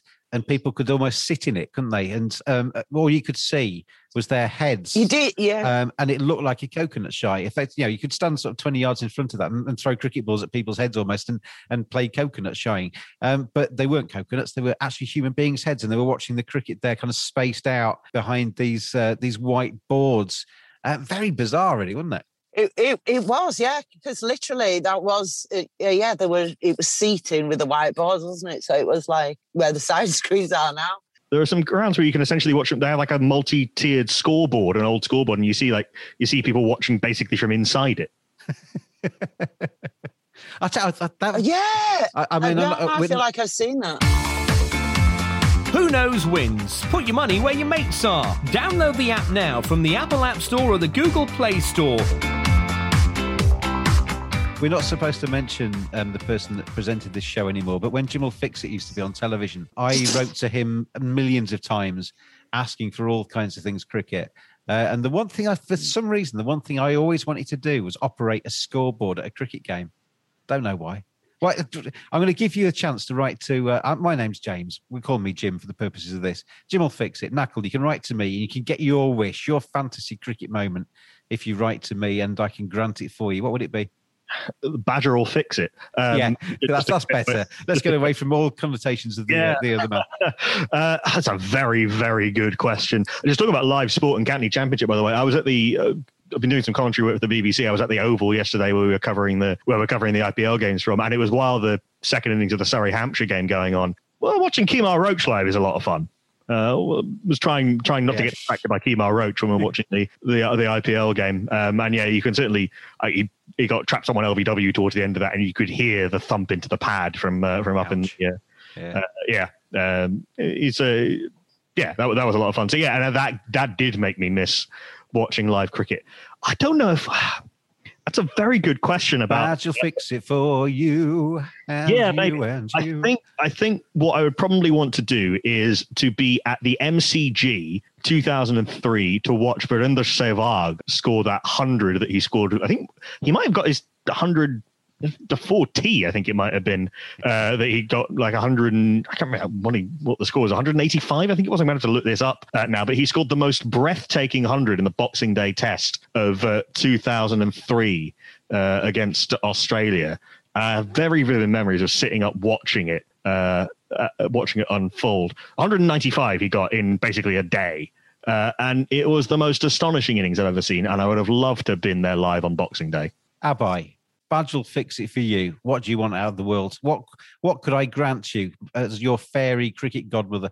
Yes, uh, I'm just thinking uh, probably uh, an India-Pakistan match in United Kingdom, somewhere in United Kingdom, tickets to an India-Pakistan match. Just on, just on that subject, Abhay. I mean, I, uh, the IPL doesn't allow Pakistan players to play.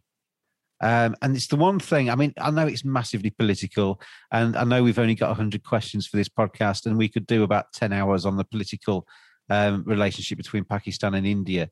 But it's a, it is a crying shame, surely, that the likes of Babar Azam, Shaheen Afridi, um, Mohammed Rizwan aren't in the IPL, isn't it? Absolutely, I think uh, it's not good for um, it's not good for uh, IPL as well. It's really not good for Pakistan cricket because all the countries come together and play IPL together, and all and, and there is reasonable you know participation from all the other countries, which is good because their players also get this exposure to play at you know highest highest level of cricket. uh, I believe, and Pakistan would have benefit a lot. Pakistani players would have got a lot of exposure. There was a lot of hype when they played in 2008 in the inaugural season, and they would have enjoyed this tournament, and they would have also made this tournament uh, more bright. I I truly believe because you know they will also connect with the local language and so on. So I definitely, as a as a sports fan, I I miss uh, the participation of Pakistani players, especially their fast bowlers in the IPL. I mean, Har- Haris Rauf, another one who's uh, a really good T20 bowler who would uh, add to any of the uh, the franchises at the moment in the IPL. It's a it's a real shame, I think, that the uh, Afridi as well. Yeah. oh uh, yeah, in his in his pomp, yeah. I mean, he would have been been absolutely I superb, think Hassan Ali is a huge amount of fun. Yeah, yeah, yeah. So I mean, yeah, yeah, it's, it's such a shame, isn't it? I mean, it's, it's, and it's not going to change anytime soon either, Anand, is it? That you know, the the relationship between India and Pakistan isn't going to just kind of go away overnight. Yeah, I don't know that it's going to change anytime soon. However, you know, sports does bring people together. Uh, I do think that there are significant issues between India and Pakistan, and I think if there are ways for us to fix it, if there are ways for us to go forward with it, it would certainly be worthwhile from a sports perspective, but really from a large, from a you know, from from a world perspective as well, because uh, when the two neighbors get along, uh, you certainly see how well things can go. Uh, you know, especially coming out of India, so leaving Bombay and coming out to the US, I have a fair amount of Pakistani friends, and you realize that you know, at the end of the day, everybody is fairly similar. So uh, you know, you you want to make sure that some well, of the issues uh, uh, are addressed. Everybody's built the same way, Anand, aren't they? Everybody's flesh fashion, yeah, got the same blood vessels, got the same brains, got made exactly the same. It's just you, you grow up grow up in a different worlds with different people telling you different things. Yeah, absolutely. I think uh, what does muddy the waters is some of the you know terrorism and things uh, acts that have happened, and certainly being from Bombay, we, Bombay has gotten hit quite a few times you know so certainly there is impact towards that. But at the end of the day you know we are better off when people can get along if we can solve the problems and live peacefully together. The neighbors you know especially the, the culture is very similar. The language at times you know especially with hindi and urdu being close by very similar. Uh, so it, it it it really could lead to better relations, better sport, uh, better business, and uh, you know, I, I, think for the benefit of both countries. So you know, I think that's peace is the way forward, and uh, you know, maybe maybe some of these issues can be worked out as we move forward. Well, Badge will fix it for you. Has already granted you that wish, hopefully. Um, what else would you want from me? Well, if we go back to the uh, the question that you had about which matches did you want to be, or which cricketing uh, sporting moment that you want to be, since I'm a, a big tennis fan, the Nadal Federer final uh, at Wimbledon with the lights, you know, dimming down or whatnot. You're, you're listening to the Tennis Badger podcast. Tennis, that that's the next avenue that we need to explore, James. Uh, but Nadal and Federer definitely. Uh, and if I would go back to just uh, cricket, the 1996 Bangalore quarterfinal between India and Pakistan. So uh, as a kid, that just had India is fairly, you know, a lot of people around, a lot of noise and all. Uh, but on that day, I just remember pin drop silence because everybody was watching the match. And Pakistan in the 90s was much, much better than India. India had a couple of good players, but Pakistan was just a much better, well-rounded team with better players. And uh, that that whole match and experience, uh, it, every time I even think about that, uh, you know, goosebumps come out because you see Amir Sohail going off, Venkatesh Prasad sending him off, uh, just and Jadeja towards the end taking on one of the greats of the world, Waqar Younis. So if if that match, you know, I could be there, that'd be amazing. If you're wondering why we're still talking, and we usually finish after about 30 minutes, it's because we're trying to raise money for children in need in India. Um, if you have a look at the at underscore badger Twitter feed, you'll see the link to the donation page on there. Captain Tom and his uh, gen- his uh, relations are trying to get people to um, raise some money in kind of multiples of a hundred over this bank holiday weekend in England. Um, and this podcast has 100 questions in it. And that's our hope that we can uh, encourage you to donate. If you don't donate there, donate to some oxygen charities and what have you. Just help the people of India. It's horrible what's happening over there with COVID at the moment. And uh, whatever you can donate, I'm sure will help um, them a deal with the problem that they've got now and uh, b rebuild after they uh, get through this current crisis. We're on to question number 85, Claire and it is your Badgel Fix It letter. What are you going to go for? As I've mentioned to you guys previously, my first IPL team was always um, Mumbai Indians because of Sachin. Um, and I fell in love with him when he started playing for Yorkshire years ago. Um, and so for me, it would be the World Cup final um, and seeing him getting his moment and, you know, the, at the Wankhede and just the team bringing it home for Sachin. I remember I didn't even have Sky at the time, and I listened to it all on the radio, ball by ball. It was so gripping, and I would just the atmosphere and everything, the whole thing surrounding that match. That would be, uh, and I've seen some fantastic, uh, you know, matches at Headingley all over the UK. I've been kind of all over the world. I've been really fortunate like that, but I've never been to India or seen cricket in India. And you know, this, seeing Sachin as a youngster at Yorkshire is where my sort of love of Indian cricket started. Um, so for the, me, it would be yeah, take me to that World Cup final, please, Badger. I was there that night. Oh no! Mumbai. Fantastic. It, it was the most. I'm not really an India fan these days. I was more so at the time, but it was. I, I could have been supporting anyone that night. Uh, it would have been the most astonishing. That, by the way, uh, is the greatest things I've ever seen live. Not Dhoni in that final, but Mahela Jayawardene. Wouldn't yeah. That final, just the most extraordinary hundred you looked up and it was one of those innings that he was batting so fluently and with so little apparent effort that you looked up again and where's he got that extra 15 runs from? I didn't notice those. Uh, and uh, the most incredible uh, controlled 100. And yeah, that, that, that day, that night was the most astonishing thing. You know, the last 10 overs seemed to last about three years. Uh, it just went on and on forever. And I didn't get to bed till seven in the morning. Sounds like a good day. That sounds like a very good day indeed. I tell you, that's um, if I could write to myself, then Badge will fix it. Writing to himself, um, it would be along the same lines of Claire. Really, I, have always fancied um, going across to actually cover an IPL in person, not not from a distance like we are doing over these last two editions, but actually going out there and uh, and covering it in person, and uh, maybe repeating my effort of touching Sachin Tendulkar. You ever touched Sachin, Claire? No, I haven't. Um, I, have shaken his hand. What, one, uh, have you? Well, I've, I haven't. No, but one of my favourite Sachin innings was the I can't remember what year it was as well. The Test match in was it about two thousand and three at Headingley when um, he and Ganguly were it was batting. It was dark on a Saturday afternoon. Two thousand and two. Two. Okay. Yeah. And I just remember me and my mum sitting there thinking, well, wait a minute, it's dark. What is going on? And they just smashed it all over. I mean, it was absolutely just phenomenal and to have been there. And I think I was at, was it his first um, century in England at uh, Trent Bridge when nobody else really scored a run and he saved the match for India was or it something like that. Old Trafford his first time. Old Trafford. Was it Old, Old Trafford? Well, yeah. So and I, so I've, I've saw seen and I was and I was at it was Trent Bridge when um, the Ian Bell run out thing Yeah. Um, you know, when there was this big hoo ha because Ian Bells didn't like being run out um, or whatever.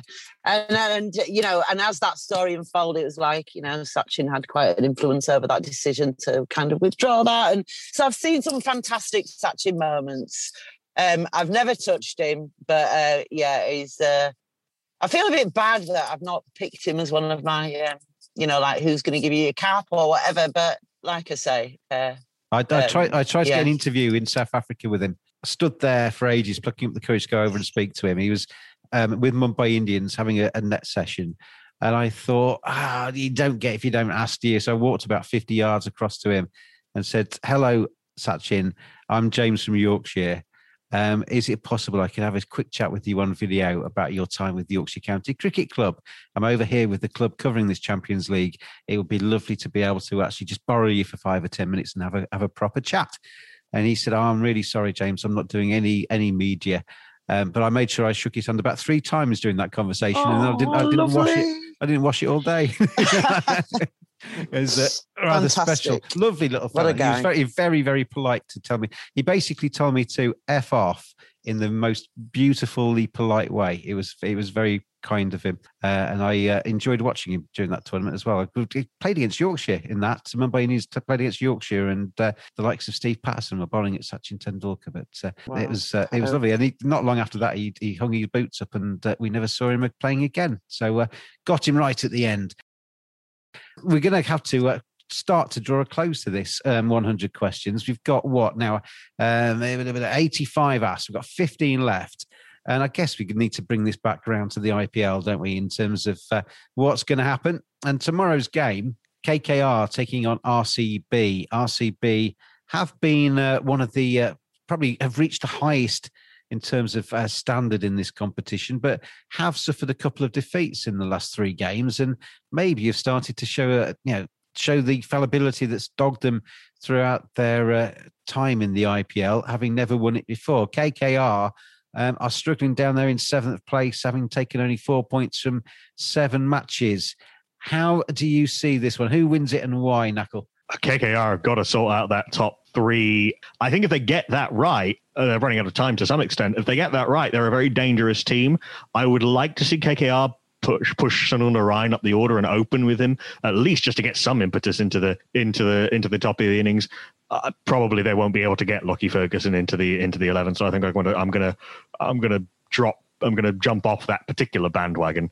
Uh, but I think that RCB look like a really strong team, and uh, I, am I'm, I'm going with them to bounce back from a, a, slightly strange. It was a very fun game on Friday against Punjab, but a very odd one. I'm going to take you back onto the bandwagon with Lockie Ferguson because whenever I've seen him bowl in white ball cricket, he has never disappointed me, and yet he can't get anywhere near this team that can't win games at the moment. It makes no sense he's a really exciting player and could be a massive, uh, massive weapon for them. But uh, bowling up top, bowling, bowling at the death, which Cummins, who I think has done quite well this season, can't do. It's just a question of the overseas balance, and I just don't think that they're going to drop Pat Cummins. I, the only way I could see it is if they leave out Sunil Narine uh, and uh, and bring him in. But then you're uh, then you're probably short a little bit uh, of, of a spinner, and you're probably not going to go in with with only one spinner. Abhay, that game tomorrow, who wins it and why?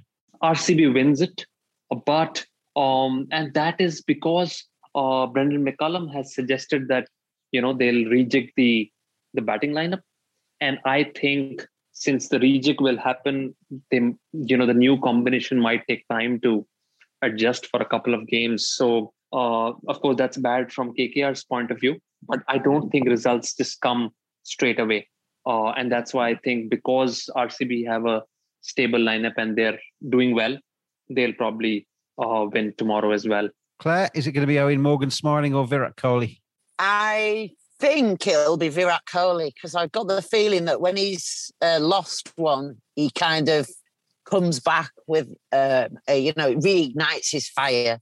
And I think, you know, with KKR being slightly out of touch and, uh, yeah, with Virat's fire ignited, I just see it going RCB's way reignite my fire. Fire. Anand. You know, I'm with Nakul in which I think that KKR certainly can be dangerous. I just don't know whether they have folks in uh, either form or they have folks playing out of order. So I, I, I think they need to figure out uh, what that team composition is and what they can do to actually get some people like Morgan going. Uh, when we look at RCB, apart from the last match, they've pretty much been on autopilot. That top order of Maxwell, ABD, uh, Kohli, and Padikkal tends to do well. Uh, and I expect Kohli to, you know, he's had a couple of lean matches, so I expect him to jump back on uh, uh with the next match. So I think RCB is going to win. You're listening to the Cricket Badger podcast, trying to raise money for children in need in India. Let's just finish with uh, um, thoughts to the the people in India at the moment struggling against COVID. I think today again they announced the highest death rate um, of the uh, the pandemic so far. Uh, and the most cases going into hospitals, etc. So it's it's not showing any signs of uh, slowing down at the moment. Nakul. I mean, we've seen over the last week or so a lot of people saying, should the IPL continue? Should it stop? I mean, I'm very much of the opinion that the IPL stopping wouldn't make any difference to the pandemic. Um, the IPL continuing probably makes a lot of people feel a lot better in a horrible world that they live in at the moment. Um, where, where are you on that? And can you can you see any any reason why you'd want to suspend it? I think if it were going to happen, it would have already happened. Uh, the only the reason other leagues have stopped, like the Pakistan Super League and indeed English football last year, is because players within that group got got ill or coaches. You saw Mikel Arteta got COVID. Yeah. Uh, well, Mikel Arteta getting tested positive, see, uh, uh, kind of brought the house down, didn't it? Uh, everything else went from there. Pretty much, and then there were a few games, a few other games. I think it was the was the Atalanta for the Valencia game. I think it was the uh, one of the Champions League games where there was that clearly should not have gone ahead, uh, but but did. And then with the PSL, we've seen cases in the bubble. The IPL bubbles worked really well. I have been reading quite a lot of stuff about this this week. I'm still of more or less the opinion that I don't think that the that the help that uh, uh, that stopping the IPL would be able to give is worth it. Uh, I think that the uh, stopping stopping it and whatever resources you could free up is minimal and i think wouldn't make much of a much of a dent and we are seeing it starting to be used now as a vehicle for fundraising efforts and a vehicle yeah. for for um, resource uh, raising efforts. We've seen uh, the Pandya family now has donated 200 oxygen concentrators. Uh, we've seen other players. Uh, Shikhar Dhawan has announced that he's uh, going to be donating his prize money and, and more. Um, and there are other players uh, chipping in. Jaydev Unadkat is another one. Obviously, that doesn't, uh, you know, charity is not a substitute for effective government action and effective effective public health. But when, but but when that's not coming, you're not left with too much too many choices, are you? No, no, indeed, um, and it is it is necessary, but not sufficient, or not even ro- remotely sufficient. And the IPL is starting to step up a little bit uh, more. Well, we're, going to see, I think, uh, tomorrow RCB are going to be wearing a uh, um, a special blue uh, kit for uh, as uh, to try and raise awareness of, of COVID. I mean, uh, which is you know a, a, small thing and might might help in, in some way and might be a, a good source of fundraising. And, and, they've they've donated money as well, haven't they? As, you know, they, have kind of gone. I, I actually I, I, was critical on our WhatsApp group this morning, as you saw about the the, um, the blue shirt. But having watched um, and looked into it a bit further, it seemed to be quite a well-rounded kind. They've obviously sat down and thought about what they were going to do as a franchise RCB, uh, and it was donations, it was raising awareness, it was the blue shirt, it was you know, it seemed to be kind of an all-encompassing kind of strategy, just rather than just throw a few quid at it. Yeah, I think so, and, and they've done this previously with uh, the green shirt that they wear every year to highlight Bangalore's status as an eco city and as a city that's really trying to conserve water and has been over a very long time. I think that actually those symbolic gestures are important. I think it's been, I think a lot of the discomfort that I've been feeling has been the fact that the trappings of the IPL seem to be going on regardless of or what of what's going on, and with no real nod really to what's yeah. going on. Seeing the commentators doing little PSAs, but it's all kind of individual responsibility and wear masks. But we're not seeing we're not seeing black armbands. We're not seeing you know a minute's silence before the game. We're not seeing uh, we're seeing we're still seeing the fan wall and the and the celebration. We're still seeing the car being advertised in this in this very um, almost crass way. And I understand that the sponsors have their uh, are a big part of the tournament. But I'm, I'm not going to count this as a question because I've only got six left. But you know damn well that none of those commentators have ever ever sat down in one of those cars, don't you? Well, it's the same script. It's the same script, uh, and, and that's how it that's how it goes. And maybe they've been driven to and from the stadium in one. I don't know. Uh, but or, or, I think those trappings are important. Uh, actually, those those symbolic gestures and those those bits of public symbolism are important uh, as well as the fundraising efforts. I completely understand the discomfort, particularly when it's in Delhi uh, with what's been going on in Delhi yeah. and and the and the crisis, the overcrowding of crematoria, the impossibility of getting. Oh, it's, it's horrific. It's, it's starting to supplies are starting to get into Delhi a bit more now of oxygen with the with the US lifting its ban on exporting materials that is going to start to ease but it's going to be a while before we see that happen. So I completely understand the discomfort. I completely understand the the urge to say it's taking up resources uh, when we need absolutely everything. But if it were going to happen it, it would have happened already I think uh, in terms of stopping the the IPL and I don't uh, this is a very difficult question to answer in terms of in terms of the data, but I don't know that stopping it would actually make enough of a difference. I, I no, I, I don't either, and I think it makes more of a positive by continuing and giving people something to look at each day. Claire, um, when you look at it, I mean, somebody said to me the other day, it seems really crass that they're playing, you know, millionaires are playing cricket under the floodlights when people just over the the wall are dying in the streets is there a, I mean, that, that's a very stark way of putting it. It's not as simple as that, obviously. But is there any of you that kind of feels a little bit uneasy by the cricket being played at this time? Uh, I guess slightly, but I think what for me, what's you know, it's the um, the commentators and the players constantly reinforcing the messages around social distancing, match, you know, mask wearing, washing hands and stuff like that. So it's a really good way of kind of trying to connect with people and get those messages out from really important figures. And as we've sort of talked about how important cricket is in India, for me, you know, is it throwing a bit of lifeline and using that media channel to get to, you know, positively reinforce the messages around it? Because like you've said if if the ipl stopped there wouldn't be funds immediately directed to helping the people who are dying not die if you know what i mean. It's not like it isn't a, either it goes to funding the ipl or it goes to funding the health of people it just that's not how it works. So i think you know with the fundraising efforts and the donations that players are making the acknowledgement that they're giving talking about it and raising awareness around you know the the basics of covid hand washing, mask wearing, social distancing, stay at home. For me, it's a you know it's a good way of sort of reinforcing that and getting messages out there. The reason we wanted Yeah. to do this tonight, and the reason we wanted to raise some money for the children in need in India, and obviously, uh, yeah, if you want to, if you've already donated or you plan to donate to another Indian charity, go for it. Not, wouldn't be precious about that, but we've got loads of listeners that um, uh, live in India. Obviously, a lot of Indian um, fan badges on on this service as well on the Cricket Badger podcast through the IPLs and through the uh, India against England series, and in the summer, obviously, uh, India coming across to England as well. So it feels like I've become a little bit Indian over the last few months because of all of the uh, the cricket I've been covering for uh, in India and uh, England taking on India as well. So. Um, thinking of you. Stay safe over there and uh, look after each other and get through this because uh, it looks pretty horrible from where i'm sitting and uh, thinking about you and our thoughts are with you at the moment. I've got four questions left on today's podcast. That's one to each of you. And let's just say who wins ipl 2021 very very simple. And let's start with you. Who takes the title this time around? Mumbai Indians, because they've been there, done it before. They have the right squad, and they're rounding into form. So if this continues, Mumbai Indians are going to be a huge, huge contender for it.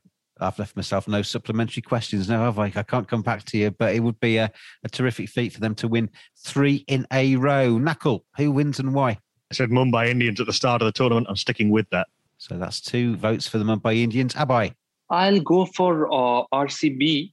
I think uh, this could be their year, even though I want the Capitals to win. So, but I think RCB will. Uh, it's it's it might just be their year. Yeah. and Claire, it's the Punjab Kings, isn't it? Stunned silent at the. I get through, I, I get through 99 questions. She goes quiet on the 100th one. No, uh, sorry, I had an incoming call and I couldn't figure out how to quiet it down. Punjab Kings are my team, and you know, like they're the team that I'm fan repping. But I just I can't see with the latest, you know, KL Rahul and his illnesses. I just can't see him doing it. So I'm going to go to my my other team, which is Mumbai Indians. Um, I think there's players still to come into form. And the you know after that performance yesterday, yeah, I'm going to go with Mumbai Indians. Marvellous. Mumbai Indians win it then. That's my team as well. So uh, I'll be rather happy for that to happen. Three in a row would be uh, rather a, a big achievement. But there's a few teams out there that are going to have something to say about that as we go through to the final on the 30th of May. My thanks to uh, Claire, to Anand, Abhay, and to Nakul for joining me on this extended Cricket Badger podcast. Thank you for their extra time today. Um, hopefully, you've enjoyed listening to it. And if not, uh, it doesn't really matter. Just donate. I'm going to leave the link on the at cricket underscore badger Twitter feed. If you could just donate a quid, two pounds, whatever you can afford to spare, um, go to the Children in Need India appeal um, because they are going to be struggling over the next few months. There's going to be some families ripped apart by COVID, and uh, whatever we can give to help out that nation. Um, will be, I'm sure, gratefully received. Now, thanks to you for listening. Obviously, IPL Daily Podcast will be back every single day throughout the rest of the competition as well. Not every one of these podcasts will last two hours, I promise you. And uh, we'll see you again tomorrow.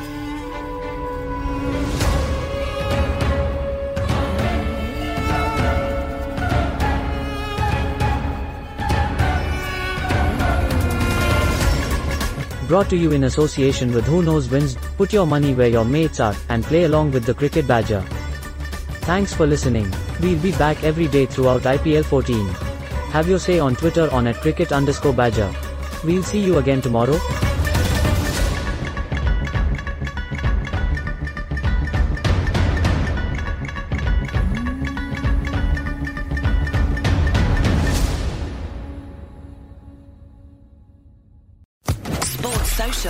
Podcast Network. It's time for today's Lucky Land horoscope with Victoria Cash. Life's gotten mundane, so shake up the daily routine and be adventurous with a trip to Lucky Land. You know what they say your chance to win starts with a spin. So go to luckylandslots.com to play over 100 social casino style games for free for your chance to redeem some serious prizes. Get lucky today at luckylandslots.com. Available to players in the U.S., excluding Washington and Michigan. No purchase necessary. VGW Group, void where prohibited by law. 18 plus terms and conditions apply.